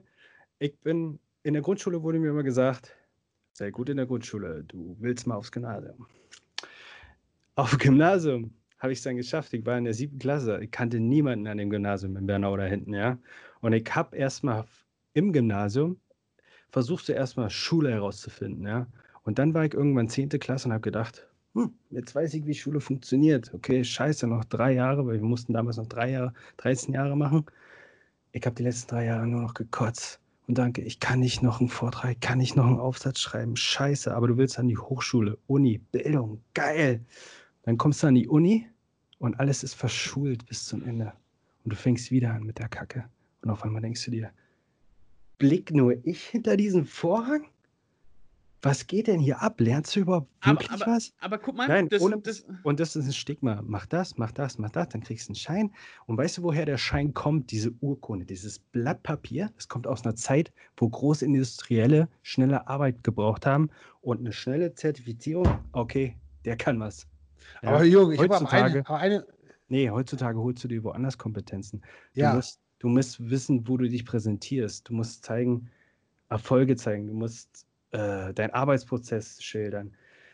Und dann kommen Leute auf dich zu. Es gibt so viele, gerade in der privaten Wirtschaft, die sagen, ey, dein Bachelor ist uns scheißegal. Wir müssen, wir müssen wissen, was du wirklich kannst und ob du in unser System, so wie unser Betrieb arbeitet, ob du wirklich drauf hast. aber solche, aber ich, ich sage dir trotzdem, das sage ich dir jetzt ganz ehrlich auch als Freund, weil ich habe diese Auseinandersetzung auch gehabt. Du hast ein. Problem mit dem System, aber das System ist aber im gewissen Sinne auch das System Familie. Ich kenne das von mir. Ich habe ich habe mein Examen, ich habe ich jetzt so habe ich ziemlich knallhart durchgezogen, auch das zweite Staatsexamen und war dann auch in der Schule, aber ich habe auch gemerkt, dass so wie du jetzt geredet hast, ja, das ist aber jetzt nicht unbedingt ein Systemproblem, weil andere kommen sehr gut damit zurecht und denen, denen gefällt das auch. Hm. Ich finde so ein bisschen, du sagst, naja, das Examen äh, ist jetzt nicht so ein Problem für dich. Ich finde, ähm, wenn es jetzt so easy ist, hättest du es ja einfach machen können und Punkt. Aber ich glaube, dass du mit dem Examen, du hast damals das Latinum gemacht und hast auch gemerkt, was das eigentlich für eine Quälerei ist. Also was dich das äh, kostet. Und das Examen wird dich auch einiges kosten. Das weißt du auch. Ich habe ja meine Staatsexamensarbeit schon geschrieben und so ist nur noch die Prüfung. Also das, na, was heißt Kosten? So ist es nicht. Ähm, ich sehe nur, dass es Ja, warte mal ganz kurz, äh, was heißt ja, nach dem euch? nach dem Ihr habt doch die ganzen Prüfungen, mündliche Abschlussausstellung Prüfung, mündliche Prüfung, schriftliche Prüfung. Ja, ja genau. Da, Das da noch. bist du aber, ja, bist du ein Jahr fast mit, mit beschäftigt, oder nicht? Aber Wartet mal, Ja. wartet mal ganz kurz. Ich möchte mal eine Sache unterbrechen. Und zwar, Mhm. ähm, mir kommt das vor, als wenn Jürgen, der sehr verkopft ist. Ähm, wenn ich deine Schulvita jetzt mit meiner vergleiche, ähm, bei mir, guck mal, bei dir hieß es, das Wichtigste war von der Grundschule, so, dir wurde gesagt, ähm, ja, du musst es aufs Gymnasium schaffen. Weißt du, was mein Gedanke war, der der wichtigste war, sechste Klasse? Ich hoffe, ich bleibe mit so vielen Freuden aus, Freunden aus meiner Klasse zusammen und komme in die neue Schule. Ja, das ist ja auch mit einem Fakt gewesen. Ja, ja, aber ähm, ähm, Grundschule lief bei mir relativ souverän durch. In der Oberschule habe ich dann aber gemerkt, dass ich ähm, doch eher ähm, mein, also ich war zu rebellisch, immer ein bisschen vorlaut. Darunter hat auch die schulische Leistung gelitten. Ja. Aber ich habe gemerkt, in dem Moment, wo ich die Schule verlassen habe in der 10. Klasse, also ja. ohne, ohne Abitur versuchen zu wollen, ansatzweise war ich weit von entfernt, ja, habe ich aber gemerkt dann, dass ich mir was aussuchen darf, was ich machen will. Und das hat komischerweise geklappt, ohne große Probleme. Ich war raus aus der Schule, ich war kein Vorbildschüler, aber danach durfte ich machen, was ich wollte und ich wusste, das wird mich ja. in meinem Leben ein bisschen länger begleiten. Und das ja. hat sofort funktioniert. Sofort. Das ist schön, ich, aber ich hatte einfach das Gefühl jetzt nicht, dass ich hier überhaupt was gelernt habe. In der Zeit hätte ich das Studium so vollbracht, wie es vorgeschrieben wäre. Mhm. Und das geht mir so ein bisschen auf den Sack. Also deswegen habe ich mir Zeit genommen. Und früher wurde auch Studieren, wenn du dir den Wortlaut so anguckst, ähm, dieses Heranbilden, mhm. ja, äh, kein Heranzüchten, ja, ähm, ja, guckst du, also so wie Goethe das gemeint hat, ja, du guckst nach Belieben, nach Interessen und bildest dich in diesen Interessen weiter. Und ja. so habe ich studiert. Ja, und jetzt, aber, ja, nee, und jetzt, klar gibt es einen Abschluss am Ende, aber ich bin der Meinung, ich, ich wollte immer arbeiten zum Beispiel. Ich wollte, ich habe zwar finanzielle Unterstützung bekommen, äh, aber ich wollte immer mein eigenes Geld verdienen. Das wollte ich sofort. Und in meinem ersten, also in meinem ersten Semester habe ich dann Praktikum an der Jugendkunstschule gemacht und auf einmal wurde gefragt, ey, du kannst auch Computer und dies und das, ja. Und dann habe ich auf einmal auch irgendwann gesehen, also mir wurde sogar eine, ein Kurs herangetragen und Projekte und auf einmal stand da auch Geld damit drin, ja. Also ich habe schon vorher gejobbt, Zeitungs, Zeitungen ausgetragen, also Bullshit. Ja. Beim chinesischen Unternehmen äh, Schuhe äh, ins Lager geschleppt und so für 5 Euro die Stunde. Ähm, aber keine Ahnung, das war mein erstes selbstverdientes Geld mit einem Job, wo ich dachte, der hat wirklich Sinn, der macht Sinn. Ja, du verkaufst nicht irgendeine Scheiße für irgendjemanden. Du, da stand Sinn dahinter und zwar die Arbeit mit diesen Kindern und diese Entfalten, kreativ sein und so weiter und so fort. Und da habe ich mir gedacht, wow, ich lerne hier gerade was. Und zwar sowas von mehr, was in zum Beispiel in der Lehrerausbildung an der Uni gar nicht. Äh, wir haben drei Wochen Praktikum oder mehr nicht an der Schule. Zu, ja. Und ich habe immer nebenbei schon mit Kindern Kurse gemacht und unterrichtet. Und dann aus Eigeninteresse habe ich mich da immer weiter vorgebildet. Ich habe selbstbewussterweise gesagt, würde ich jetzt sagen, als mir gefragt, als mich jemand gefragt hat, kannst du Stop-Motion-Animation? Ich so, Stop-Motion, ich hatte überhaupt keine Ahnung, was das ist. Ich ja. habe ja gesagt, habe zu Hause gegoogelt, YouTube angeguckt und habe scheiße, die Katze auch. Und am nächsten Tag habe ich es gemacht. Ja. Und aber das sind aber Sachen, aber das sind aber auch Sachen, die du als Lehrer in der Schule ja auch erfährst. Es ist ja nicht so, dass du das nur außerhalb dieses nee, Prozesses. Äh, in der ich Schule mich gefühlt, als würde ich ins kalte Wasser geschmissen werden. Und davor ja, hatte ich Angst. Davor hatte ich richtig, auch. ja, aber davor hatte ich Angst und davor hatte ich richtig Schiss. Ja, Wirklich. Genau. Vor einer Klasse zu stehen ja. und alle denken, was ist das für eine Nulpe? Ja. Und Aber hast du nicht das Gefühl, dass du, wenn, wenn du den Raum betrittst, dass du automatisch funktionierst? Also bei mir ist es so zum Beispiel, wenn ich auf Arbeit gehe, kann ich einen Schalter umlegen und wenn quasi Sachen verlangt werden, so wie ruf jetzt da an oder sowas, das, das funktioniert einfach.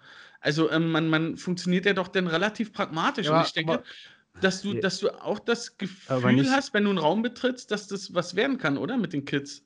Das auf jeden Fall. Du, aber ich verstehe doch nicht das Problem. Ich übertrete die Schwelle und auf einmal kann ich. Wuhu. Aber Jürgen, ich verstehe doch nicht das Problem. Ich meine, wenn das Examen jetzt nicht mehr so viel ist, dann, kann, dann kannst du es ja machen. Und wenn du es nicht machen willst, als, als keine Bedeutung hast, dann lässt es halt. Also, wo ist das Problem? Ja, das stimmt. Das stimmt. Ich sage mir jetzt auch, wo ist das Problem. Aber ich hatte lange diese. Äh, der, ich habe gedacht, dass, okay, jetzt ist dein Abschluss, jetzt wird dir von, von dir verlangt, von der Gesellschaft verlangt, oder wie auch immer, bloß keine Pause haben. Ich wollte quasi vorher herausfinden, ob es irgendwo, wo, also ob meine Fähigkeiten mich irgendwo anders hinleiten, ohne nur noch eine Möglichkeit zu haben, und das heißt, mit dem Abschluss an die Schule zu gehen. Verstehst, verstehst was, du, was, was hast du herausgefunden jetzt? Ich habe herausgefunden, dass ich mit Kindern arbeiten kann, mein eigener Herr sein kann, was ich den Kindern beibringe. Und das auch an der Jugendkunstschule, aber nicht an der staatlichen Schule zum Beispiel. Und das ist ein sehr freies Arbeiten, eine gute Tätigkeit. Und ich habe ja auch herausgefunden, dass ich da noch so viel Zeit habe, ähm, wo ich auch sage, ich kann einen Podcast machen. Und der Podcast erzählt so viel mehr, was es heißt, Künstler zu sein, beziehungsweise eine Künstlerkarriere zu machen, weil du Teil von dem Podcast bist.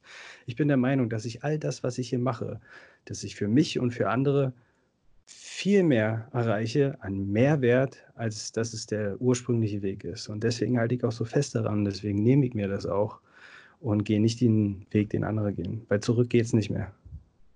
Also das heißt jetzt, du machst Examen, aber nach dem Examen geht es anders weiter. Ja. Ich gehe nicht an eine staatliche gut. Schule. Ich gehe nicht Doch an eine gut. staatliche Schule. Und dies, meine Eltern sagen dann überhaupt nichts dagegen. Für jetzt alle Zuhörer, die dieses Problem haben, kann ich euch nur Aber einen ich Tipp geben. auch, aber ich Ganz, verstehe so, kann, ich kann nur einen Tipp geben. Rede mit der Person, die dich zurückhält. Wenn es deine Mutter ist, wenn es dein Vater ist oder wer auch immer. Rede mit denen und sag, ich habe einen anderen Weg, ich will es ausprobieren, ich will gucken.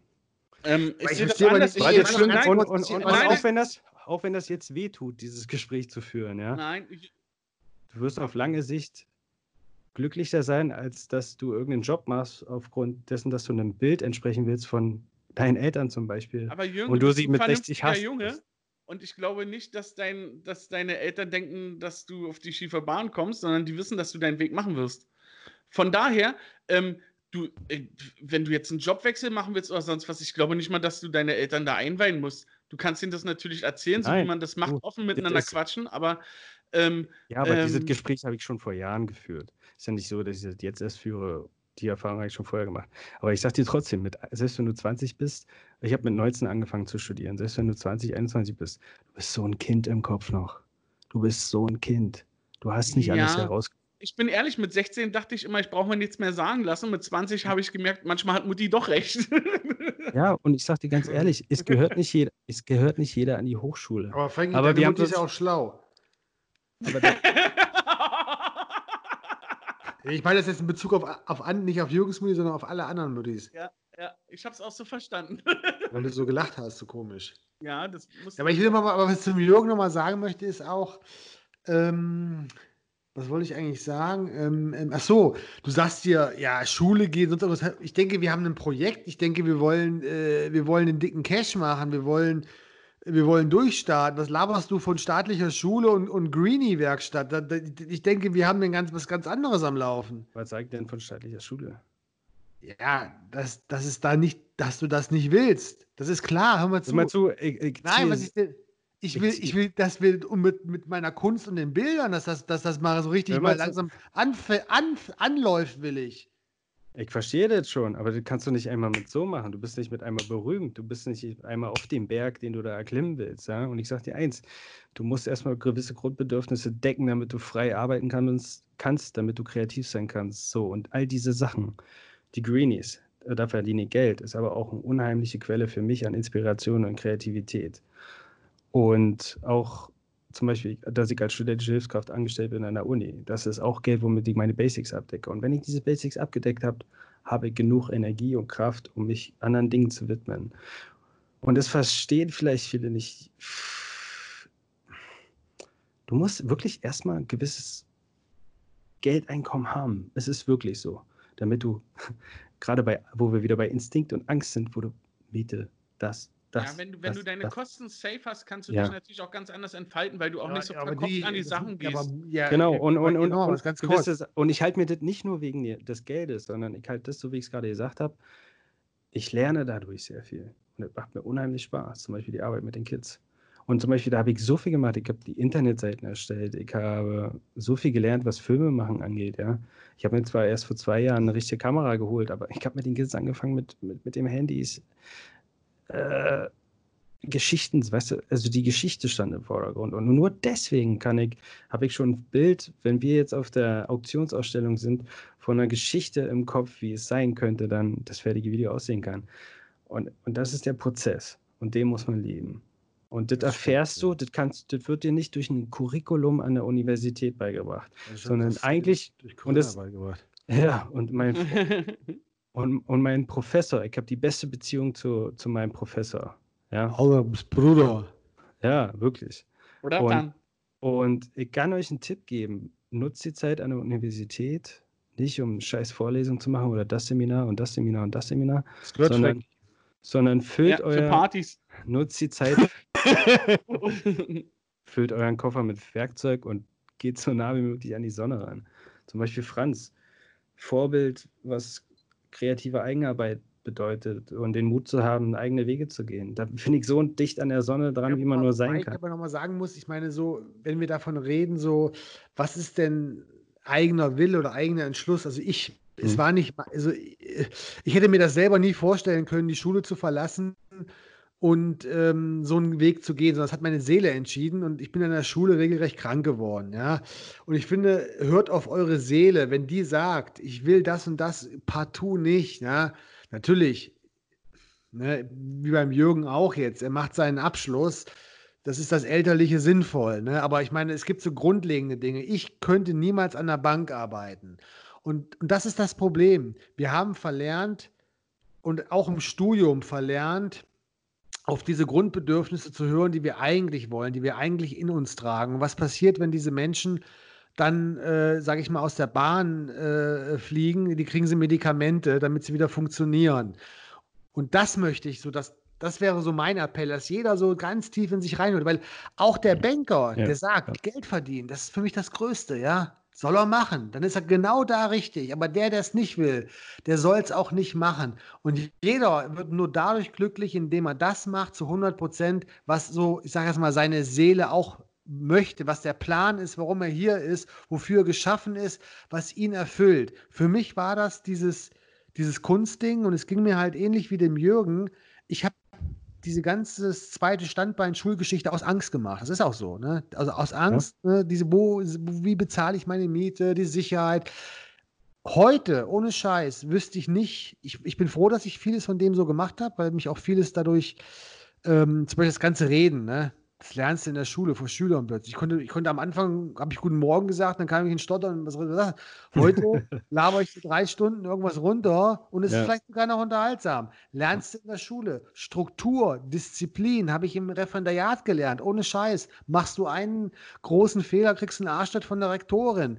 Sich unterordnen, Demut haben auch so ein bisschen. Aber ich habe unheimlich viel gelernt. Trotzdem, wenn ich heute dieses Leben nochmal leben würde, ich würde früher mit Bodybuilding anfangen, damit ich noch geilere Eschen abschleppen hätte können im Studio.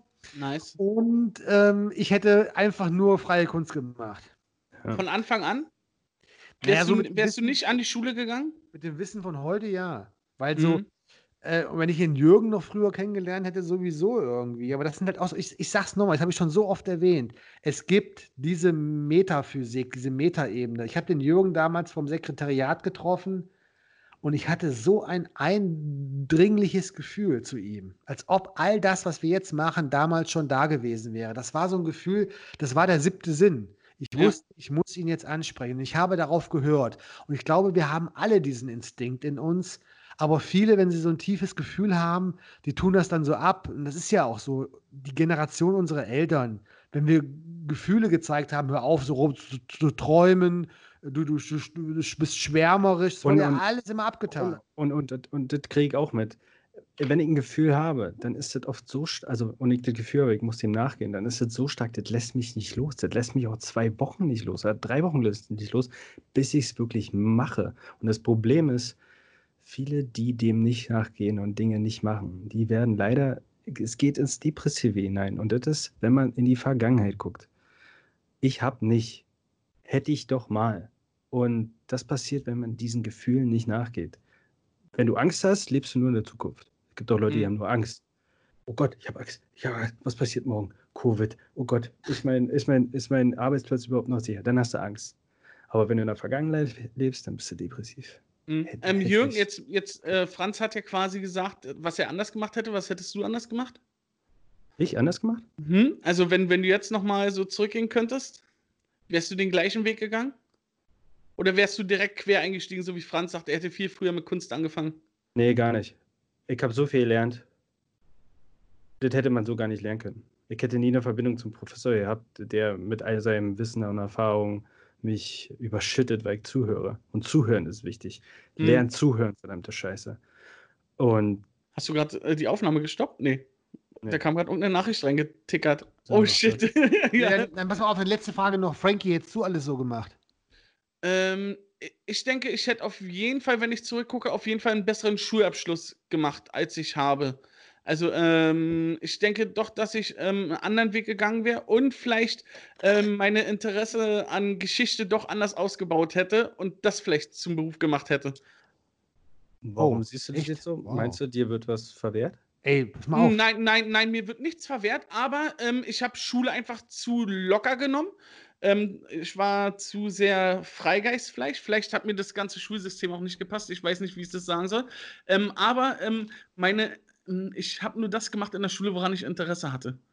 Ähm, und ähm, ähm, Das war, hat- war auf der Mädchentoilette sitzen oder was? Ja, und äh, Löcher in die Kabinentür bohren. also, schon mal eine Schultoilette gesehen, die gut aussieht? Nee. Aber Richtige das Gute war ja, du konntest, du konntest schmale Löcher bohren und trotzdem deinen Pimmel durchstecken.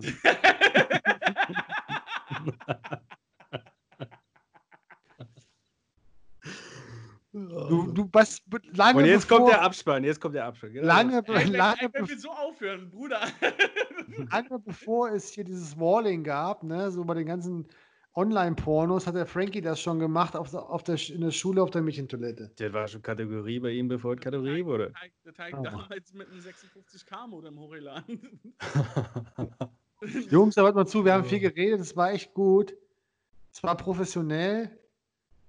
Und Nee, Ja. nee, aber ganz kurz, jetzt muss ich, ich will nur wissen, warum Geschichte, warum? Ähm, nee, bei Geschichte hat mich immer interessiert, aber ähm, ich konnte die Geschichte, so wie man die in der Schule beigebracht kriegt, nicht ausleben. Ich fand, Geschichte war immer so, blätter das Buch um, ja, aber du bist nie tiefer reingegangen in die Materie. Ähm, ähm, was mich bei Geschichte immer besonders interessiert hat, waren Einzelschicksale. Ähm, so, auf sowas wurde gar nicht eingegangen. Das war halt viel zu oberflächlich. Ähm, ähm, man hätte Themen Ja, weglassen können ähm, und dafür aber ein bisschen. Für nur, nur drittes Reich. Nein. Das, aber deswegen finde ich, äh, gerade wo du sagst, Einzelschicksale interessieren mich. Ich glaube, die Welt braucht wirklich mehr Vorbilder. Ich meine, wenn du jemanden, also wenn du in irgendeiner Situation bist und du weißt nicht weiter oder hast gerade ein Problem, dann, dann denkst du doch eher, ähm, oh Gott, wie hätte jetzt Steve Jobs gehandelt oder der und der Künstler oder der, weißt du, dein Vorbild, den du vielleicht hast, anstatt zu sagen, oh, mein Mathelehrer damals, wie hätte der jetzt gehandelt? Ja, Ja, so. ja. Ich finde, wir müssten Schule ausrichten. Keine Ahnung, wie es geht, wie es funktioniert. Ich glaube, wir haben aber die Mittel. Schu Schule muss menschlicher werden, nicht so oberflächlich. Ich glaube, wir brauchen einfach. Ey Jungs, hör mal zu, Vorbilder. Schule muss überhaupt wieder Schule werden. Ey, alle denken bei Schule vor allem an die Schüler, ne? aber ihr glaubt ja nicht, das kann ich aus meiner eigenen Perspektive sagen, für, was das für Lehrer teilweise echt für ein übelster Knochenjob ist. Und ohne Lehrer nützt dir alles andere nichts. Und du siehst es jetzt, wir haben keine Lehrer. Ich glaube mittlerweile, wie viel Prozent sind Quereinsteiger, die- nie unterrichtet, also die nie Pädagogik gelernt haben und gar nichts. Und komischerweise, es klappt trotzdem. Aber äh, nee, ohne Scheiß. Ja, Institute- 80 Grad drehen. zwar im Sinne davon, dass die dieses ganze Konzept, die müssen mal ein ganz neues, dieses Unterrichten, was da stattfindet, das ist so olle und so alt, die brauchen mal was ganz Neues, was ganz anderes irgendwie. Die müssten eigentlich in der Schule schon anfangen, auch viel mehr, wie, wie man früher an der Universität gearbeitet hat, finde ich jetzt, mit mehr Freiwilligkeit und auch mit mehr Lust. Aber mittlerweile haben sie ja selbst die Unis wieder verschult und alles wird nur noch so eingerastert. Es geht so nach, das ist fürchterlich. Und ich sage euch eins, wir haben Kinder in der Grundschule bis fünfte Klasse. Wenn du da eine Frage stellst, die kleinen Ärmchen, die recken sich, die können nicht stillsitzen, die wollen sich mitteilen, die sind so aktiv. Und mit zunehmendem Alter vergewaltigst du die Leute immer mehr und mehr mit den Noten, mit der Leistung, mit diesem ganzen Fremdbestimmung, bis die irgendwann so durch sind, dass sie überhaupt keinen Bock mehr haben. Und das ist das Problem von Schule. Und das Potenzial des Menschen, was wir eigentlich in uns tragen, das wird konsequent kaputt gemacht. Und, und, und der dümmste Spruch, den dümmsten Spruch, den ich kenne, ist, Deutschland braucht Ingenieure, also jetzt mehr Ingenieure an die Unis, ja. Was soll denn so ein Quatsch? Woher kommen denn Ingenieure? Entweder wirst du Ingenieur aus Leidenschaft oder du wirst kein Ingenieur. Genauso Und dann bist du nur ein guter Ingenieur. Eben. Wir brauchen Leute, die das, was sie machen, wieder lieben. Und das eröffnet uns jetzt diese neue Form der Digitalisierung und der Kreativität. Diese Verbindung dieser beiden Komponenten, die ermöglicht uns das. Und, und so ist es ja jetzt auch. Ja, dieses, eigentlich das, was der Jürgen jetzt macht in seiner Form der Kommunikation mit, seinen, mit den neuen Medien, da hat er alle, finde ich, alle guten Berufsaussichten, die man sich eigentlich nur wünschen kann. Das, heißt, das ist die Zukunft. Da kann man drauf aufsteigen. Das Einzige, was es kostet, ist, ist den Mut zur Selbstständigkeit, den Mut irgendwie auf Sicherheit, vermeintliche Sicherheit zu verzichten, die es ja sowieso nicht gibt, ja. Und irgendwie den Mut, in sich zu vertrauen, also auf das, was man kann, was man ist, darauf zu vertrauen. Das ist jetzt wieder gefordert. Und diese ganzen scheiß Roboter, wir kennen doch alle Leute in unserem Alter, also in meinem Alter, nicht in eurem, aber ich, Leute, die ich kenne, die so alt sind wie ich, ohne Scheiß, das sind doch nur noch Zirkuspferde zum großen Teil. Wenn ich die Männer reden höre, das erste, was sie dir erzählen, ist, wie, wie, scheiße der Sex mit ihrer Frau ist. Das zweite, was sie erzählen, irgendwie, sie haben keinen Bock auf den Beruf. Und dann erzählen sie dir vielleicht nur irgendwas von der Rente oder sonst irgendwas. Aber so viele Typen irgendwie äh, ausgebufft und äh, nur noch dafür da, irgendwie arbeiten zu gehen, damit die Kohle stimmt, damit sie das alles bezahlen können, was die Familie erfordert. Und jetzt in der Corona-Zeit plötzlich ist alles anders. Und das ist, das finde ich, darüber sollte man jetzt nachdenken. Das ist eine Riesenchance im Moment, aus diesem ganzen Zirkus-Pony-Kack mal auszutreten und mal eine neue Sichtweise einnehmen. Amen! oh, ich, denke, ich, ich finde das ein guter Abschluss. Ja, und ich denke, das können wir den Leuten mitgeben. Das war eine super Corona-Podcast-Episode. Und ich danke euch. Äh, danke Frankie, danke Frank. Äh, mach's gut und ich denke mal, wir sehen uns beim nächsten Mal, oder? Also, Jawohl. Nice. Ciao. Ciao. Okay, ich würde jetzt Cut machen, ja? Cut, jo, okay, wir machen jetzt statt Kekswichsen, machen wir jetzt Mikrofon. ist mir egal, es ist Jürgen sein, ich sau das Ding voll.